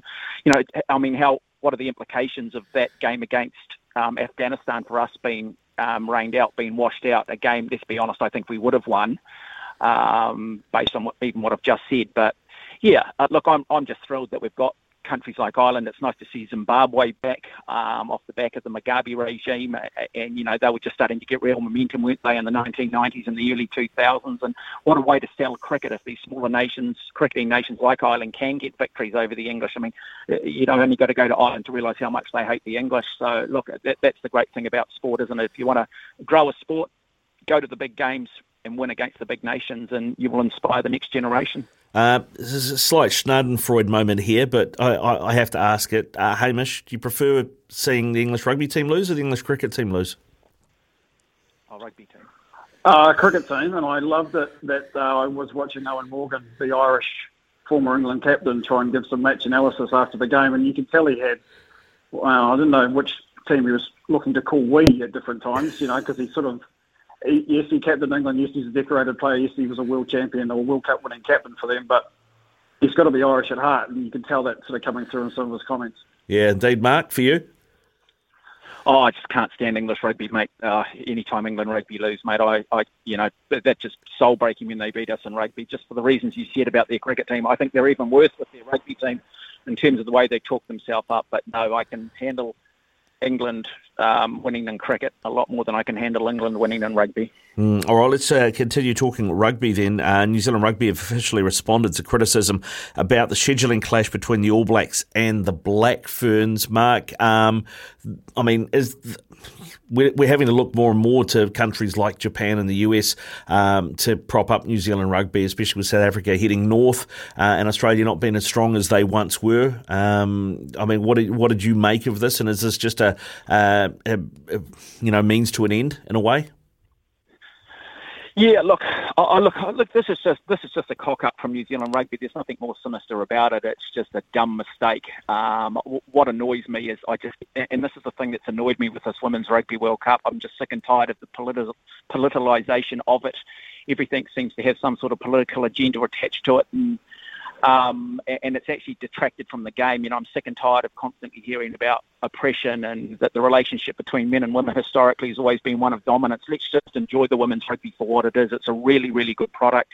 I guess we'll find out tomorrow how big women's rugby is versus how big men's rugby is. Should it have happened? No, it shouldn't have. But if the women's product is as strong as they tell us it is, I'm sure they'll still have a great audience. Um, we all know that the outcome of both games is going to be one-sided, uh, mind you, under Foster and the way Japan played at the World Cup. Maybe not, but historically it would suggest that the All Blacks should beat Japan comfortably. You've only got to go back a couple of weeks to realise that the Black Ferns will beat Wales comfortably. Look, I think there's a nice compromise with TV3 putting one game on later and Sky putting the other one on later so that you can technically watch both as long as you're not listening to the radio or following any social media to find out what the result is. Yeah, um, I mean, from your point of view, Hamish, it, I kind of went. It, it, it was more a bad look about you know where the CEO is going to be more than the fact that there was a scheduling clash because I thought this might be a Japanese rugby union um, scheduling issue rather than a New Zealand rugby one. Look, as long as he's wearing that brown sweater he stole off Adam Scott when he uh, reiterated that Ian Foster was the greatest coach we've ever seen, then uh, I'll, I'll be happy wherever he is. Like I don't, I don't care about this at all. I don't have Spark. I haven't watched a minute of the Women's World Cup, and I, I'm not going to. Um, frankly, I'm playing cricket on Sunday and I'll have a few beers after, and I'll catch up with probably the All Blacks because I have to for professional purposes later in the piece. But you know, like useless from NZR, but like let's just take our hand off it. Like we are being absolutely ridiculous, as Mark says about this tournament, and we've got people like Kiri Allan saying that it's a disgrace. Like fair income. Why would you give some? I don't know why we give these people oxygen. I know she's a government minister, and good luck to her. But I don't care about those people at all. I don't care about their opinions on sport, particularly. And I just, yeah, we, we seem to want to confect controversy at all times. Like, honestly, if you want to watch one, watch it. If you want to watch the other, watch that. But who gives a hoot? Why do we have to have shock, damnation, and bloody, you know, hand wringing? It's just, it's some games of sport. Like, there's cricket on that night. There's other sports that people watch. You know, the Breakers or the Phoenix are playing for God. Probably, I've got no idea. But like, if you want to watch something, watch it. If you don't, don't. And that's the end of yeah, it. Yeah, eh, yeah, and stop telling us what we should watch and stop trying to make it that if we don't watch it, somehow we're anti women or a misogynist. I am just over it. Let it organically grow. Stop trying to inflate it. Let's just enjoy it for what it is and, and let's move on because it's actually the political environment around this women's sport, Women's World Cup at the moment, it's actually detrimental to it. Mm, all right. Uh, lastly, gentlemen, Super Rugby. Uh, next year, apparently, there's no point in watching it. Uh, uh, Leon MacDonald has confirmed that the All Blacks will have a game time carefully managed ahead of the World Cup. So it's going to be Blues A versus Crusaders A, and maybe the Chiefs B versus Highlanders C at different times. Uh, Mark, I mean, we have we've had enough of this in the past. Do we do we really need any more? No, well, I've already talked today about the erosion of club rugby. NPC is basically club rugby now. It's just a made-for-TV product. No one's spinning up to watch that. And now Super Rugby, the crowds are diminishing. I can't think of a competition anywhere in the world where our players where the top players just don't play. Can Ian Foster and these guys tell me how rest and rotation and pulling players out of Super Rugby this year helped the damn All Blacks when they lost four tests? Can someone tell me how it helped us when we lost the semi-final of the Rugby World Cup in 2019. Stop the PowerPoint presentations. Get rid of the sports scientists. Turn up every week. By the time they pick up an injury anyway, they'll miss enough damn rugby. But just play the damn game because all we're doing is putting all our eggs in the basket and we're just making it all about the All Blacks. And now the All Blacks are losing. We're just saying, oh, judge us on the World Cup. So we've reduced rugby to once every four years. I have had a gutful and I'm just not sure who the clowns are running this game, but what part of this don't they get? Yeah, what part of it don't they get? Hamish, it seems a weird one to me that you'd pull players out of Super Rugby uh, for rest and rotation and then throw them into a game against the Springboks, the biggest physical, most physical team in the world, two weeks out from the World Cup. I mean, you know, I think there's a lot of people, a lot of Kiwis still have PTSD from that Snyman hit on Brodie Retallick that just about ruled him out of 2019. Look, as I alluded to before, I, I watch the All Blacks for professional purposes. I'm not a fan. I wouldn't watch otherwise. Um, I shouldn't say this out loud, but the only game of Super I watched last year, or this year, was the final. Um, give me South Canterbury against Wanganui at Pleasant Point every day of the week, or Napier Old Boys Marist against Hastings Rugby and Sports. Like I just don't care. Like, and they've made us not care because they have told us that the results don't matter. Whether it's the All Blacks, whether it's Super Rugby, where you take people out to the results are meaningless. They're exhibition games, trial games, call them what you will, tune-ups. Like they have taken all the meaning out of rugby, and they cannot then turn around and expect us to watch. And if they are going to make us watch, then charge us less to go to the games and take a, a big chunk out of our TV subs because like we are getting such an inferior product, and we we're tired of it. Yeah, indeed. I think you echo the sentiments of a lot there. Gentlemen, thanks very much for being on the panel today. Go well and enjoy your weekend. No worries. Love you here, Ricardo. By the way, love you here, mate. Thanks very much, Watto. Go well. Go well. You too, uh, Hamish. Have a great weekend. It is 16 away from 11. He's the voice of sport in Aotearoa. This is Mornings with Ian Smith on SENZ.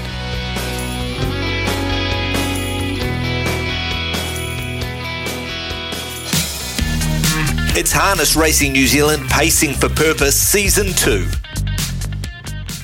Yeah, live the dream. Get involved in harness racing today. NZ Harness Racing. Visit hrnz.co.nz.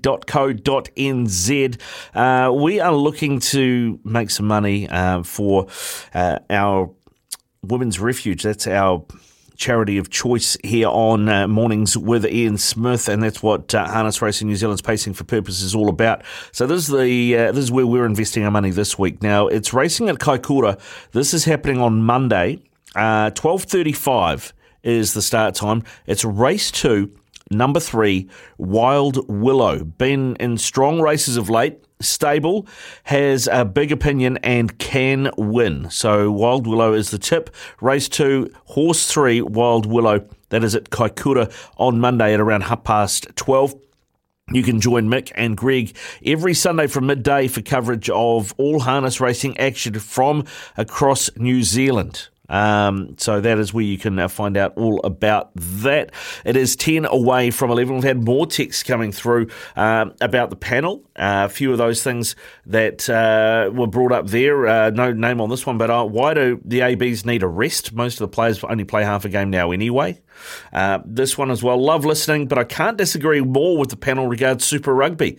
I can't wait for it to start again. NPC was awesome, and I'll watch as much of the Super games as possible. Maybe that guy who said he only watches Super and AB's professional reasons should move on. He obviously doesn't have passion for his job. That one is from Adam. Thanks for your text. Keep them rolling in on double eight double three double eight double three is the text line. We've had lots of text through as well, talking about the Auckland One A competition no longer being broadcast on Sky Sports. Uh, Henry has sent this text through. Is this a kickback because the number one uh, the, the, the number one A team made the top four as Westlake from the one B comp beat the winner of one A? There is definitely something more to this than exposure the boys get from televised games. It's key if they're wanting a crack in the professional environment. If anything, this is the kids that are missing out. That one is from Henry. Thanks for your text. Keep them coming through. It is eight away from 11. Sport in Aotearoa. This is Mornings with Ian Smith on SENZ.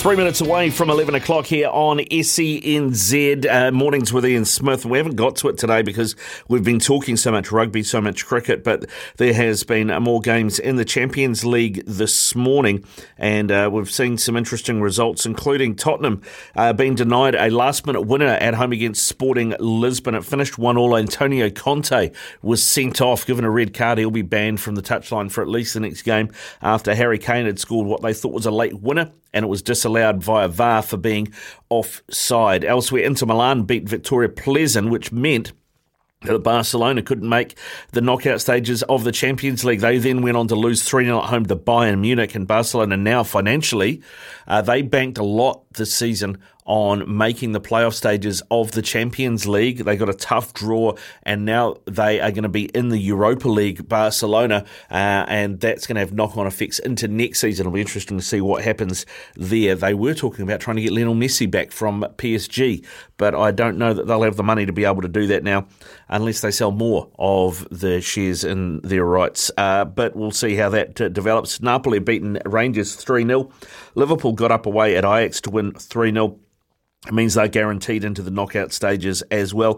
Atletico Madrid and Bayer Leverkusen drew to all, and Eintracht Frankfurt got up over Marseille by two goals to one as well. So looking like uh, at the moment there's uh, pretty much most of the round of 16 clubs are confirmed. Napoli and Liverpool from Group A are there. Uh, Club Bruges from Belgium and uh, Porto of Portugal in Group B are through to the last 16 as are Bayern and Inter Milan from Group C. Uh, all up for grabs, though, come the last match day in Group D. Tottenham are on eight points from Sporting Lisbon on seven, Eintracht on seven, and Marseille on six. All comes down to the last game there. Chelsea from Group E have qualified for the last round of 16, but uh, still between AC Milan and Salzburg as to who will join them. Real Madrid are through to the last 16 as well from Group F, but RB Leipzig and Shakhtar are still gunning it out for the second spot. Group G has seen Man City and Dortmund both qualify, and Benfica and PSG have qualified as well for the last 16 of the Champions League. That'll get underway uh, now after the World Cup. Of course, we do still have one more round of group games left, but a lot of them will be dead rubbers uh, because that we already know, as I've said there, there's only a couple of places still up for grabs. Coming up in the next hour, we're going to look at the Super Rugby squads uh, for next season and uh, talk with Campbell Burns from the Rugby News. We'll ask him about the 1A situation as well and about the All Blacks getting rest and see what he, his take on it is. Also, your opportunity to play Stumped in the next hour, a $50 TAB bonus bet up for grabs. And we'll have our Greyhound Racing New Zealand charity run. Catch up with staff as well and see what's happening after midday right here on SENZ.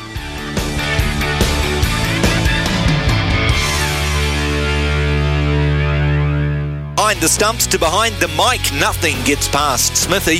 This is Mornings with Ian Smith on SENZ.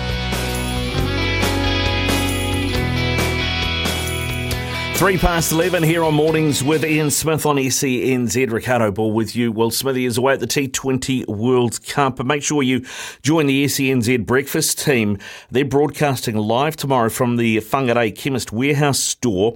You can go down there from 6 o'clock to see the guys and your chance to win tickets to the Women's Rugby World Cup quarterfinals as well.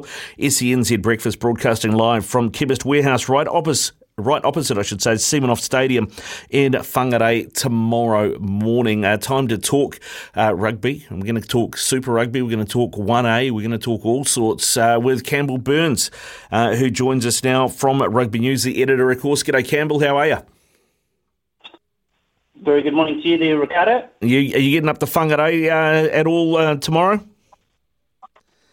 No, no, I'm not. I'll be, but I, I, will be watching watching the game. I have to do a bit of a uh, match report for AllBlacks.com, so I'll, I'll certainly be watching it live, which means I'll probably have to uh, watch the first half of the All Blacks and then take the second half and watch it after the Black Ferns. Yeah, it's going to be interesting, actually. I mean, it's going to be an understrength um, All Blacks team, but uh, you, would expect them to. They should have too much for, for a Japanese side that you know roll, uh, rolled over to Australia A in a, in a series recently. Oh yeah, look, I'd be surprised if the All Blacks didn't win by by 40 to 50 points. Um, and that's even even with all the all the disruptions uh, that that the All Blacks have had in the past uh, week or so. So yeah, I mean you would expect uh, you would expect a fairly comfortable victory for both the, the All Blacks and the Black Ferns on Saturday night.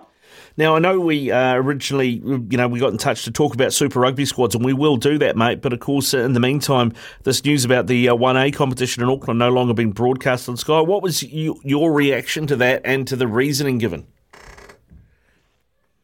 Yeah, look, it was um, it was interesting because I wasn't entirely surprised. I see Pat Drumm from uh, Mount Albert Grammar uh, was quoted in the in the article in the Herald there. Um, and, um, and Mags have, have taken a view the past few years that they don't welcome the Sky cameras, uh, which is fair enough. They they want their students to focus a bit more rather than rather than worry about their haircuts uh, when they go on TV. So um, I know there was some there's been some disquiet for for a while around that, but uh, I guess I was a bit surprised that all the um, Auckland 1A schools have signed up to this, uh, including the likes of um, St Kitts and, and Kings. Uh, so there won't be any live TV coverage. Um, and I'm not sure what uh, what other competitions will, will, be doing around the rest of the country because whether whether Sky will just focus in on them on the Super Eight, on the Crusaders uh, region uh, tournament, the Otago competition, the Wellington competition. Um, so yeah, it's an interesting call. I, I, I, can see the valid reasons behind it, but uh, I, I, did see a, a, comment that there were going to be uh, no media interviews for any coaches or players before or during the season. So is that uh, applying to all levels of media? Um, we don't actually know just yet. We need to find out a bit more around that, but that might not be uh, that might not be the best move. But I can sort of understand the rationale behind uh, behind this because we have seen um, a real explosion of, in, in, recent years of social media um, and the negative influences that come out of that, and uh, much of that's driven by TV. Well, that's not a that's not Sky's fault. Uh, I, would hasten to add. Yeah, well, I mean, it feels like the you know the, the, the same principals that have made this call are the ones that embraced it 12 years ago and, and you know made money for their schools with sponsorship and things off it. So it's it's an interesting call. I, I, I don't see the Super Eight doing the same thing. I know they've got to deal with uh, Māori TV, but um, uh, yep. they, and they stream some games. Uh, but I think, I mean, if you're uh, running the rugby programs at those Super Eight schools, you might be rubbing your hands, thinking your recruitment might be about to be go through the roof because these Auckland kids uh, might feel like they need to be on TV and they might might come south.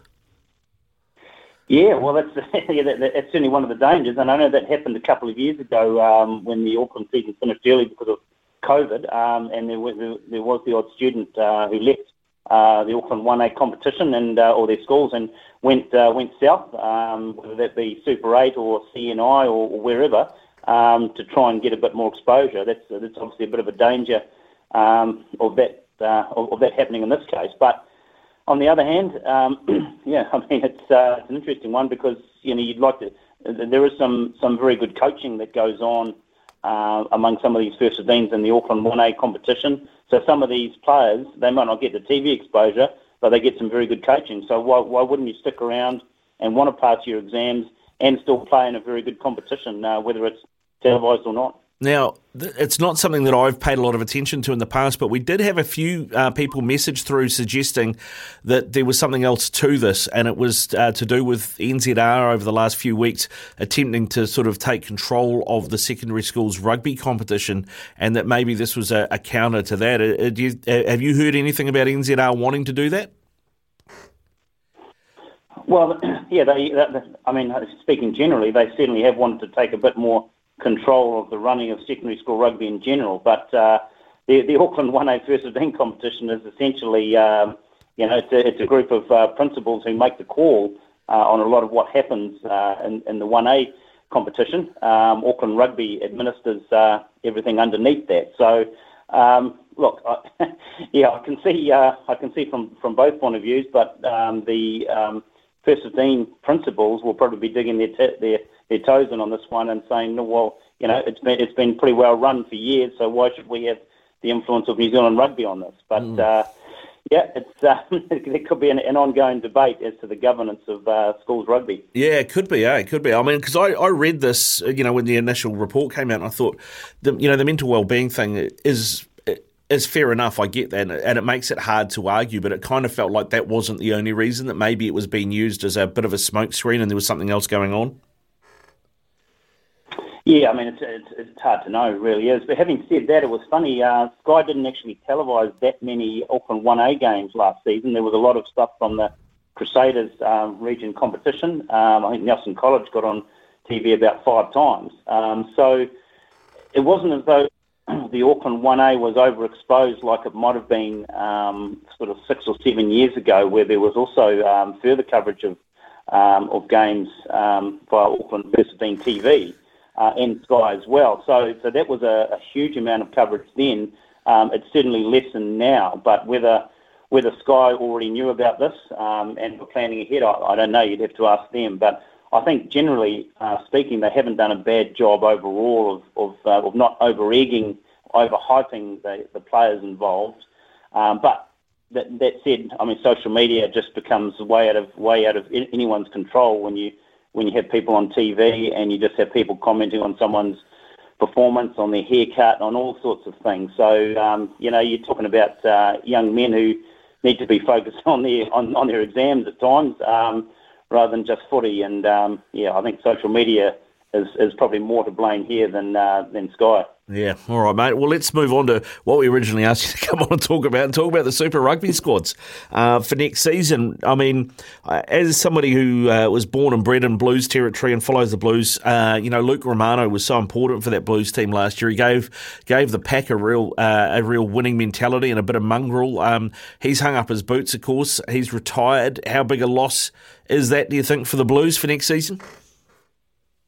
Well, on, on the face of it, um, it's a big loss, but Patrick Tuipulotu is coming back from Japan, so um, that's, uh, you know, they're certainly not going to be losing too much in that regard. Um, and they have signed uh, Rob Rush uh, more as a sort of a blindside come lock, uh, who performed well for Northland um, for most of the season. So he, um, yeah, I mean, the, the, looking through the Blues side, um, very few changes and very settled. So you'd have to say, even with that loss of Romano, I think the Blues uh, pack in particular will be fine. Yeah, it looks pretty stable uh, overall. Uh, Tuipulotu, as you said, uh, is back from Japan and, and will take uh, full part uh, this season. Uh, what about the Chiefs then? Uh, they have made some interesting moves, haven't they? One of those, of course, I think um, with Manaaki Selby Rickit coming uh, north from the Highlanders. Uh, I know he's from the region in terms of plays at Bay of Plenty, so he's in the Chiefs region. He's come in there. Uh, George Dyer. Uh, Jared Proffit as well, and uh, you know um, Nane uh, Punivai from Canterbury, I think is, is a really good get for them. Yep, that's right. Um, well, certainly, you know, Manaaki Selby Rickit's a strange one because he could certainly be the starting Highlanders lock, but mm. he's come to the Chiefs who've got three All Blacks in their uh, second row. So Retallick, Vaa'i and Lord. So I don't know where he's going to get a lot of um, game time there, uh, but he's certainly good enough to be starting at Super Rugby level. So maybe he's a, maybe he's a patient man, um, or maybe Josh Lord uh, may not be right at the start of the season for the Chiefs. Uh, we don't know that for sure. Um, I'm just amazed that Mitch Jacobson has missed out, the Waikato captain. Um, they've only gone for one out and out open side fetcher, that's Sam Cane. So presuming he's not going to play all the games, uh, I'm not sure why Mitch Jacobson wouldn't be in the in the mix there. But um, as far as the back line goes, uh, Damian McKenzie's back. Uh, he's going to have to play a fair bit at fullback, I think, um, because Gatland, uh, Josh Ioane and Rivez Reihana are, the 10s. So, uh, but they do have Nane to, um, Punivai, as you say. Uh, then you sign he can play centre or wing. Had a good season with Canterbury. Um, so I think the Chiefs will be all right uh, in that back line. But just some of the mix of that Ford pack uh, might be interesting to see how that pans out. Yeah, I, I mean, it looks like you know the the, the likes of Tupou Vaa'i and uh, Naitoa Akoi will probably be what you know, sort of jostling with Luke Jacobson for the six jersey more than more than maybe playing lock. I, I did think it was an interesting one and a and a bit of a loss for the Highlanders as well. Yes, no, it, it certainly is, um, and I think uh, I mean they they should still be right um, if you look at their starting pack, the Chiefs. Um, and uh, you know they've got the starting All Blacks hooker George Dyers in there. He he uh, should have should have got a full uh, full time contract with them last year. He was very unlucky, but he's still got some game time, I think, um, uh, on a wider training contract. Um, so he's he's good value there at um, at tight head prop. Um, but yeah, they've got just looking. I think they've got seven guys who could play lock if you include Samipeni and Naitoa Akoi. I guess the Chiefs have in the past been a bit thin at lock uh, if there's injuries, and now they've got probably one too many. Uh, is it? Um, I mean, I know Angus Ta'avao's been named in that team, but I, I heard yesterday that the injury that he picked up uh, in the semi final might be uh, reasonably long term. Have you heard anything on that? No, I haven't. But in, um, I guess in concussion, you, you, never know. So on that basis, he won't be on the uh, All Blacks 15 trip. Um, but um, longer term than that, hard to say. Uh, but I guess they would have to monitor him there. But they'll have someone uh, probably in their wider training group uh, who's, who's ready to go. Uh, let's have a look at the, the Canes now. I guess the, the big news is Peter Lakai getting that deal. Um, he's been a standout in the NPC this season, and Brett Cameron in at ten um, to you know support the likes of Aidan Morgan. And really, uh, I think since Beauden Barrett left, they've been struggling for for a really strong number one ten. Uh, Brett Cameron is it, I guess. Well, he could be. Um, he's probably the best goal kicker uh, they've got there, but I'm not sure whether he's the best 10. I think Aidan Morgan, even though he was coming off the bench for Wellington, is potentially the best player there. Um, Jackson Garden Bishop, I'm not sure uh, what the situation with him was. I think he may have an overseas contract lined up, uh, or, or, I mean, certainly if not, he was unlucky. But Ruben Love um, wants to play 10. Um, he'll probably get a bit of game time at 15, particularly if Jordie Barrett's playing 12. Uh, so it'll be interesting to see how the uh, how the Canes actually marshal that because they still haven't nailed that, as you say, they haven't nailed that number ten position really since um, since Beauden left. But they do have talent uh, aplenty, um, particularly in the forwards. I mean, Peter Lakai was just he was the rookie of the year. He was outstanding for the Wellington Lions uh, all season, so he deserved uh, to go in there at number eight. And it wouldn't surprise me if he uh, if he started a lot of matches there, uh, pushing maybe. Uh, Ardie Savea to the open side. Yeah, I mean, Garden Bishop, I think I think at the end of last season, they, the, you know, the Hurricanes told him and a couple of other players they'd need to find somewhere else to go. I just, I think he's had plenty of opportunities to nail that that starting ten jersey and hasn't quite done it on a consistent basis. No, that's right. I mean, he, um, he, he's full value for the for the Lions at NPC mm. level. He's scored a, a, stack of points for Wellington, but uh, yeah, there's always that question mark uh, at, at the higher level whether he's been able to perform and really raise his game to to to the level you required from a Super Rugby general. So that may be the uh, the thinking there. Certainly, Aidan Morgan, uh, Morgan potentially is a very good player, um, and Brett Cameron has played for the All Blacks. Um, probably lucky, l- luckily, uh, you'd have to say back in 2018, but um, he, he can certainly do a job uh, with his goal kicking. Yeah, you can. Uh, now, we have had a text come through actually uh, from Graham who said, uh, Ricardo, can you ask Campbell what's happened to Triple T? He's surely one of the top 15 halfbacks in the country. Very disappointed for him if no one picked him up. Uh, he said, surely the Highlanders. I know he was at the the Crusaders last season, but uh, they've gone with Willi Heinz and Noah Hotham uh, alongside Mitchell Drummond this year. So where's he gone?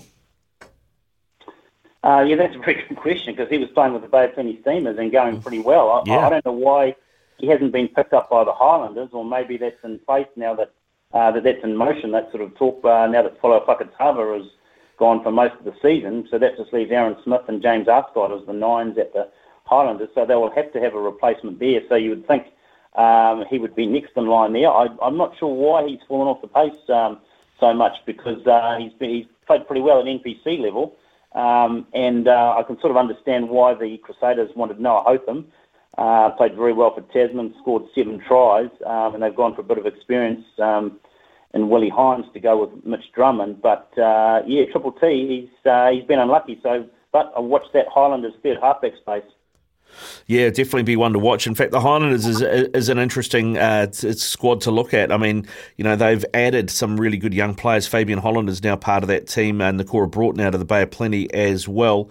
Uh, the, interesting, they managed to get Jonah Lowe down there from the Chiefs as well. Um, it did feel like when I, saw them lose a couple to the Chiefs that maybe this was, um, you know, a, a, franchise that was in a little bit of trouble. I'm not, I'm not sure about the management of the of, of the franchise down there, but I'd heard a few things that maybe the players weren't particularly happy with direction. Uh, I don't know uh, where you are on that. Yeah, I, I mean, I haven't heard too much of that sort of talk, but uh, they do have a new head coach in uh, in Clarke Dermody. Um, who will certainly get the pack going because we tend to underestimate the Highlanders uh, forwards in particular, and then they always um, always stay pretty solid. So they've still got guys like Jermaine Ainsley and Shannon Frizzell, Ethan de Groot, um, Billy Harmon is the new captain there. So there's there's a really good solid um, forward back, and Pari Pari Parkinson coming back from injury. Um, and it's just a matter of uh, whether some of their backs can stay fit. Uh, they have had issues with their outside backs and injuries in the past. Um, Aaron Smith will have his last campaign.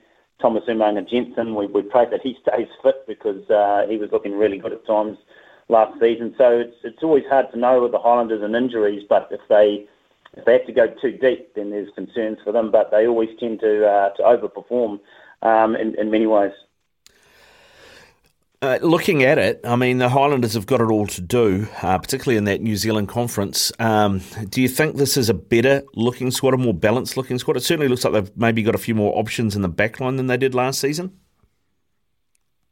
Yep, they they do. I mean, um, I guess Scott Gregory, if they see him as a 12, uh, Mitch Hunt will come back from injury. Um, Vilimoni Koroi, Cam Millar's a very good young player uh, who can who can play 10, kicks goals. Uh, Jonah Nareki coming back. Um, Josh Temba. So individually, some so, some very good talent there. Um, I noticed the Marty Banks is, going round again. Um, he must be coming up to about 34 now, Marty Banks. Uh, but um, yeah, I, I just yeah, it, it's a hard one because um, I think they have they certainly struggled um, at times last season. I mean, they made the they made the quarterfinals of winning only four games, um, which wasn't wasn't really a great look. So, um, having said that, I think in the forward pack, I, I think we'll win enough ball, and it's just a question of whether they can um, they can get the direction going uh, at, out on the back line because they do have some, as I say, some individually good players. Uh, Leon MacDonald let it slip the other day that uh, Super Rugby players were going to, the All Blacks and Super Rugby were going to be getting rest periods ahead of the World Cup. Uh, which was disappointing to hear because we've had that before and it's you know doesn't seem to have borne any fruit that I could tell. Um, I mean, surely that's detrimental to New Zealand rugby's own competition if you turn it into effectively a bit of a lottery and you know reserve grade at times. yeah, well, yeah. Are we going back to 2007 and the old uh, reconditioning program. I mean, as it stands, I think uh, All Blacks have got to uh, take two games off, um, and they have the bye as well. Um, that's if there's no injury. So you wouldn't would like to think there'd be too much change from that. Um, maybe, I mean, you know, wouldn't necessarily expect Sam Whitelock to play to play, you know, 12 games for the Crusaders next year, would you? But or, or Sam Cane um, for the Chiefs. Uh, but so, so, so I guess there's got to be some leeway uh, on on individuals but you certainly wouldn't like to see them taken out until April, um, because again that puts uh, more pressure on the on the coaches and certainly devalues Super Rugby as a competition. Um, and uh, yeah, we, we saw what happened in, in 2007 and the backlash from that. Yeah, indeed. All right, Campbell. Uh, when's the next issue out, bud? Next issue, uh, November 10, uh, so a couple of weeks away. So we're just in the final throes of getting uh, getting that out, but it's going to be packed with all sorts. Uh, NPC, Heartland, schools, um, uh, Women's World Cup. Um, so yeah, there's, uh, there's, there's, there's plenty of rugby going on. It's not just uh, not just the All Blacks. No, not not just the All Blacks. Indeed, good stuff, mate. Thanks very much for your time and keep up the good work at Rugby News, eh? All right, mate. Thanks. Cheers. Thank you. Eleven twenty-three here on SENZ Mornings with Ian Smith. We'll be back after this. Summer or winter, he's the voice of sport in our Aotearoa. This is Mornings with Ian Smith on SENZ.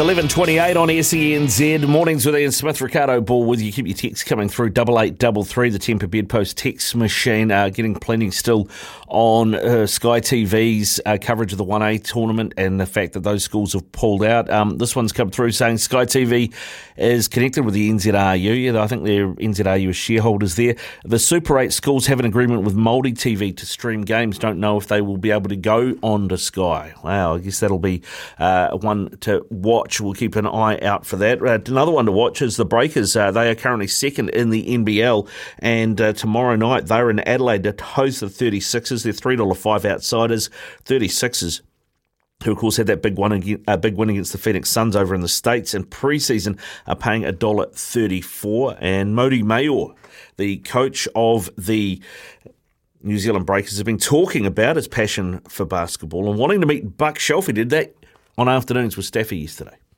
Where do you get your passion from, Mody? Because watching the games, you are so invested, and I absolutely love that. You remonstrate up and down the, the court, the, the, the sidelines there. You're still respectful, but where has that passion come from? say, just love the game. Um, I love kind of what we do. I love the group of people that we have, and I feel a great sense of responsibility towards having the Breakers play a certain way and represent uh, New Zealand in a certain way. And I guess that's what you see, but I don't know.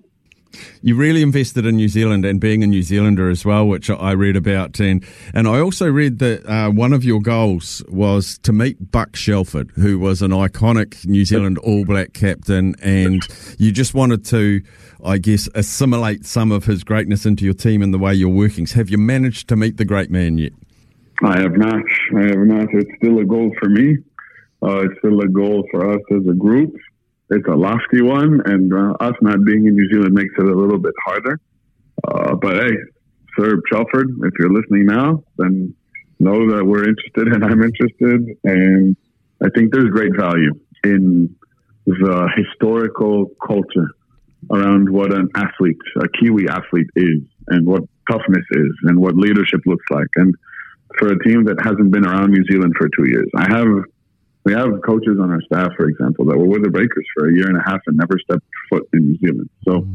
for us to get reconnected to kind of what what that means is, I think, a big part of our growth as an organization. There you go, Mody Maor talking to staff the other day, and uh, yeah, desperately wanting to meet Buck Shelf, and I'm sure we can make that happen now that the Breakers are going to be home for at least half the season. Uh, they tip off tomorrow night, 9.30 against the Adelaide 36ers. Uh, $50 TAB bonus bet could be yours. We're playing Stumped next. If you want to play, 0800 150 811, 0800 150 811. We'll do that right after the latest in news and sport with Aroha. Ian Smith's had a good match here. Stumped by Smithy. Ian Smith really is top class at his job.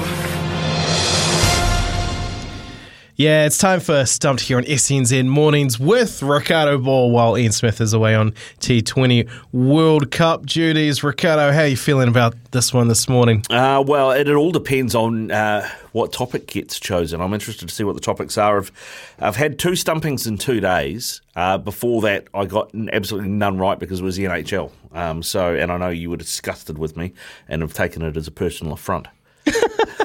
The thing, yes, you've had stumpings, but the key thing here is we, you need a third ball stumping. That's the that's mm. the big play here. Yeah. So we'll see how you go today because uh, up for grabs today is a fifty dollar TAB bonus bet for one of our lucky listeners if they can answer these questions correctly or potentially they don't and you don't either and they still win. Such is the beauty of Stumped here on the SENZ. And first at the crease, Zaid from Auckland. Come in, mate. How you doing? Yeah, good. Thanks, Logan. Nice. Uh, you ready to go? You got you got your bet?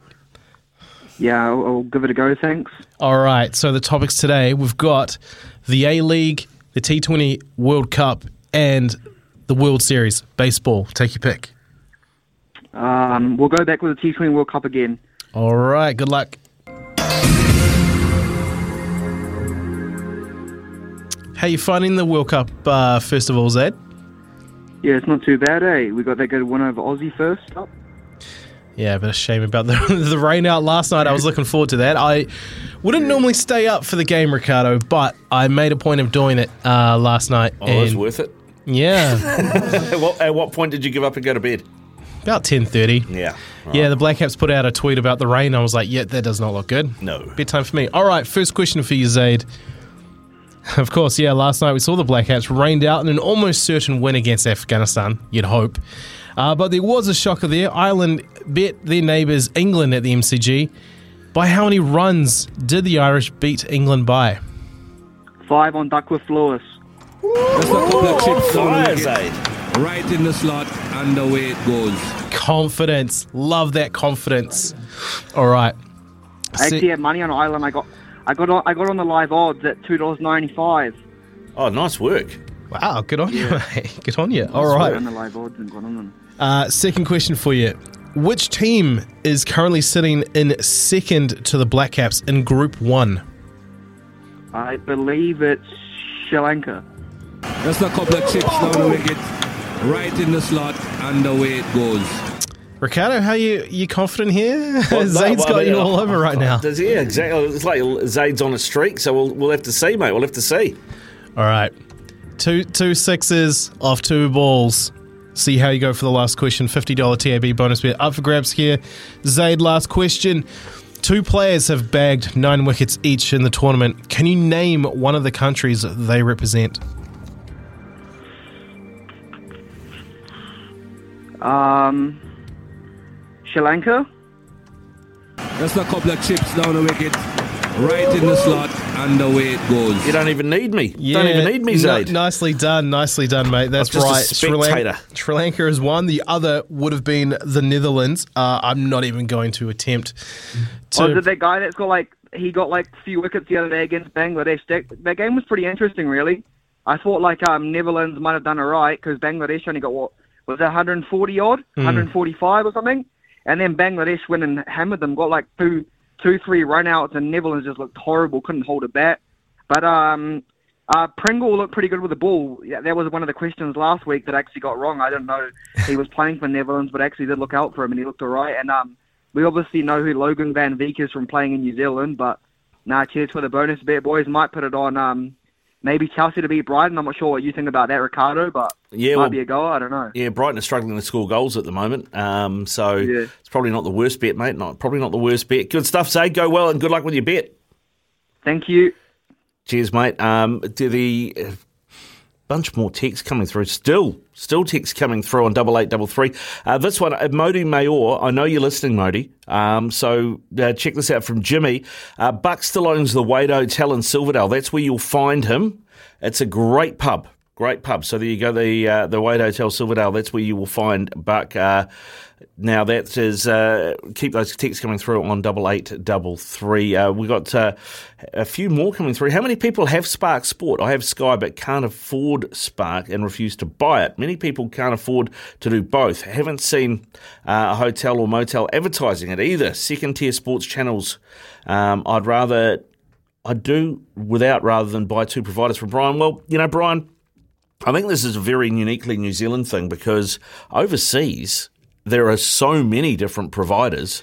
Um, you know, I, I actually think we're really lucky here. We don't know how good we've got it. Yeah. Um, only having basically only having two because I know in the UK, like for example, in the UK, if you want to watch Premier League football and you want to watch all the Premier League football, you have to have Amazon because Mhm. they have certain rounds. You have to have BT Sport because they have certain games. You have to have Sky Sport because they have certain games, uh, and then there are certain games that are free to air. So, you know, it's uh, we're actually pretty lucky here, and it's it's not that much of a stretch, I don't think. If you're Yeah. a sport fan.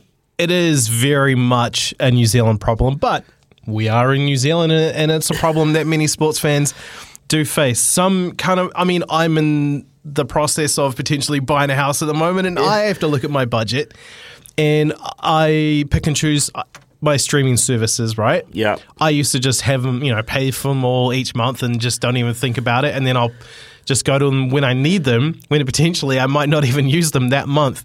So some do have to pick and choose and be mindful of their budgets. Totally get that, totally respect that. But I mean, yeah, Spark Sport have what they have, Sky have what they have. I mean, the fact that there is only two real players in the market here right now, I mean, you, you know, you're lucky we don't have four or five. Mm, which is what the reality is in, say, North America or or most of Europe, even in Australia at the moment. You know, uh, there's Telstra, there's Stan Sport, there's Sky. Well, not Sky over there; it's a Fox over there.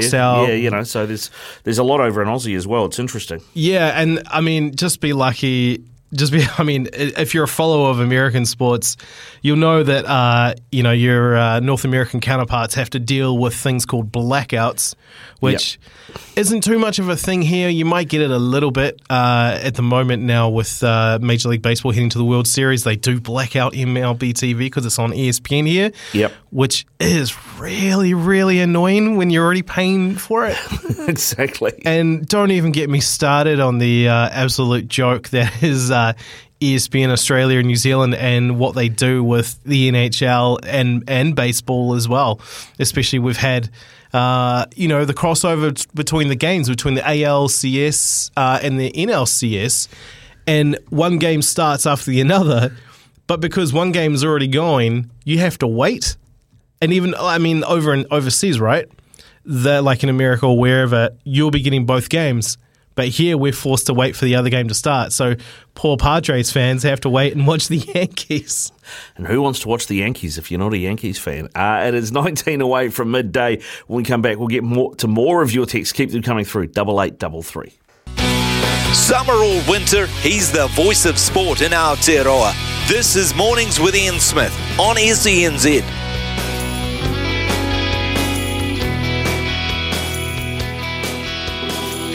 It's the Great Greyhound Racing New Zealand charity run.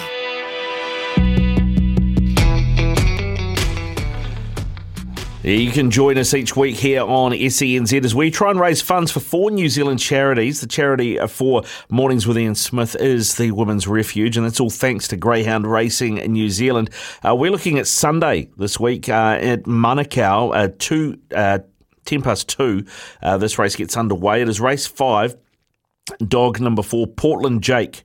Portland Jake in race five at Manukau on Sunday around 10 past 2. You can tune into SENZ every Sunday from midday for Greyhound Racing New Zealand's Dog Speed, hosted by two legendary Greyhound experts, Mark Rosanowski and Dan Roberts. You won't miss a beat with Greyhound Racing New Zealand's Dog Speed show. Got plenty of text coming through uh, this morning, talking a lot of things, including the 1A competition, uh, first 15 competition in Auckland, deciding to pull from broadcast. Uh, and this one from Ed. Selectors will want to watch these kids. Auckland loses free exposure.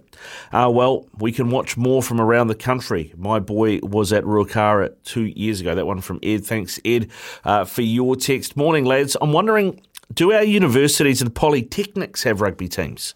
Like in the US, they'd have to get an education as well as play for the university. Would that not be better than going straight from school into these super rugby squads? There's no education for these boys. Then Super Rugby can pick from the university competition. Just my thoughts.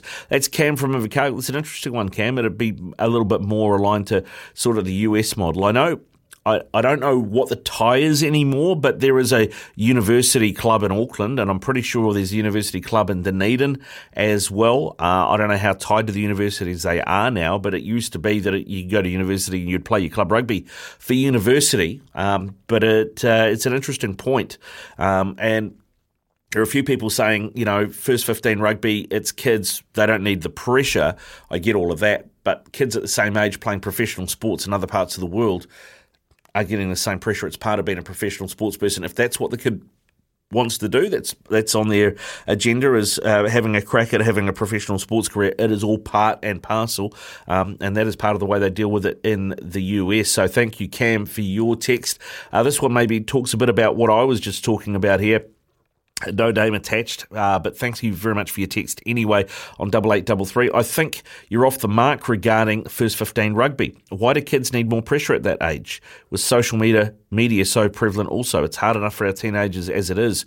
Not sure if you guys have kids that age or interaction with kids that age, but all of these games don't need to be shown live on TV. All games will be videotaped and available for those scouts who wish to view them. Will they? Who's going to videotape them? Who's going to pay for that? And do, will it be the Scouts? I don't know. Uh, maybe show the finals games only. Well, maybe, maybe they show the finals games only. But yeah, I think the point is being missed, and I guess that then becomes a conversation: is is first fifteen? Is this the right place to be having? Uh, or is it the right place to have the pathway to professional rugby at first 15? Or does New Zealand rugby need to look at it and take it off the schools, take it away from the schools, put it back into the club environment? And then you can manage it, uh, and you can have uh, you can take it out of the education um, situation that is first 15 rugby and school rugby and make clubs the centre of excellence once again and breathe life back into the clubs. I think that might be a better a better way of doing it, but there will be a power struggle between clubs and the uh, and, and the rugby union and then the schools. I know it was a problem when I was at school. Uh, I mean, I didn't go to one of these big schools, so it was less of an issue for us, but I know that some schools would be like, you know, you either play for the school or you don't play at all. Um, I don't know how they enforce that or where they got the weight to be able to enforce that. I think New Zealand Rugby or the the uh, individual unions, the Auckland Rugby, have maybe been too have given too much power, uh, too much reign to the schools on that. Um, and I've talked about it before. You know, there's certainly in the Auckland situation, uh, you basically the clubs were disincentivised from having teams from under 16 upwards because they wanted the pl- the kids to go play at school and have the schools run it, and that was the pressure put on from the school. So do you take that back, bring back your under 16, under 17, under 18, under 20 competitions at club level? And tell kids oh, you don't have to play for your club if you don't want to. And I think that would probably also stop the drop off that they talk about. You know, they stop the drop off at about 15, 16, these kids going away from sport and not playing it. Well, maybe that's because of this the, the, the type of setup they've got at schools around the first 15. And if you had it at clubs, it's a bit more inclusive. There are more clubs, uh, there are more games, more teams, and maybe that's a way around it. Uh, interested to hear your thoughts. Double eight double three is the Temper Bedpost text machine. Keep your texts coming in. We are nine away from midday. When making the double chicken deluxe at Macca's, we wanted to improve on the perfect combo of tender Aussie chicken with cheese, tomato, and aioli. So, we doubled it. Chicken and Macca's together and loving it. Ba-da-ba-ba-ba. Available after 10.30am for a limited time only.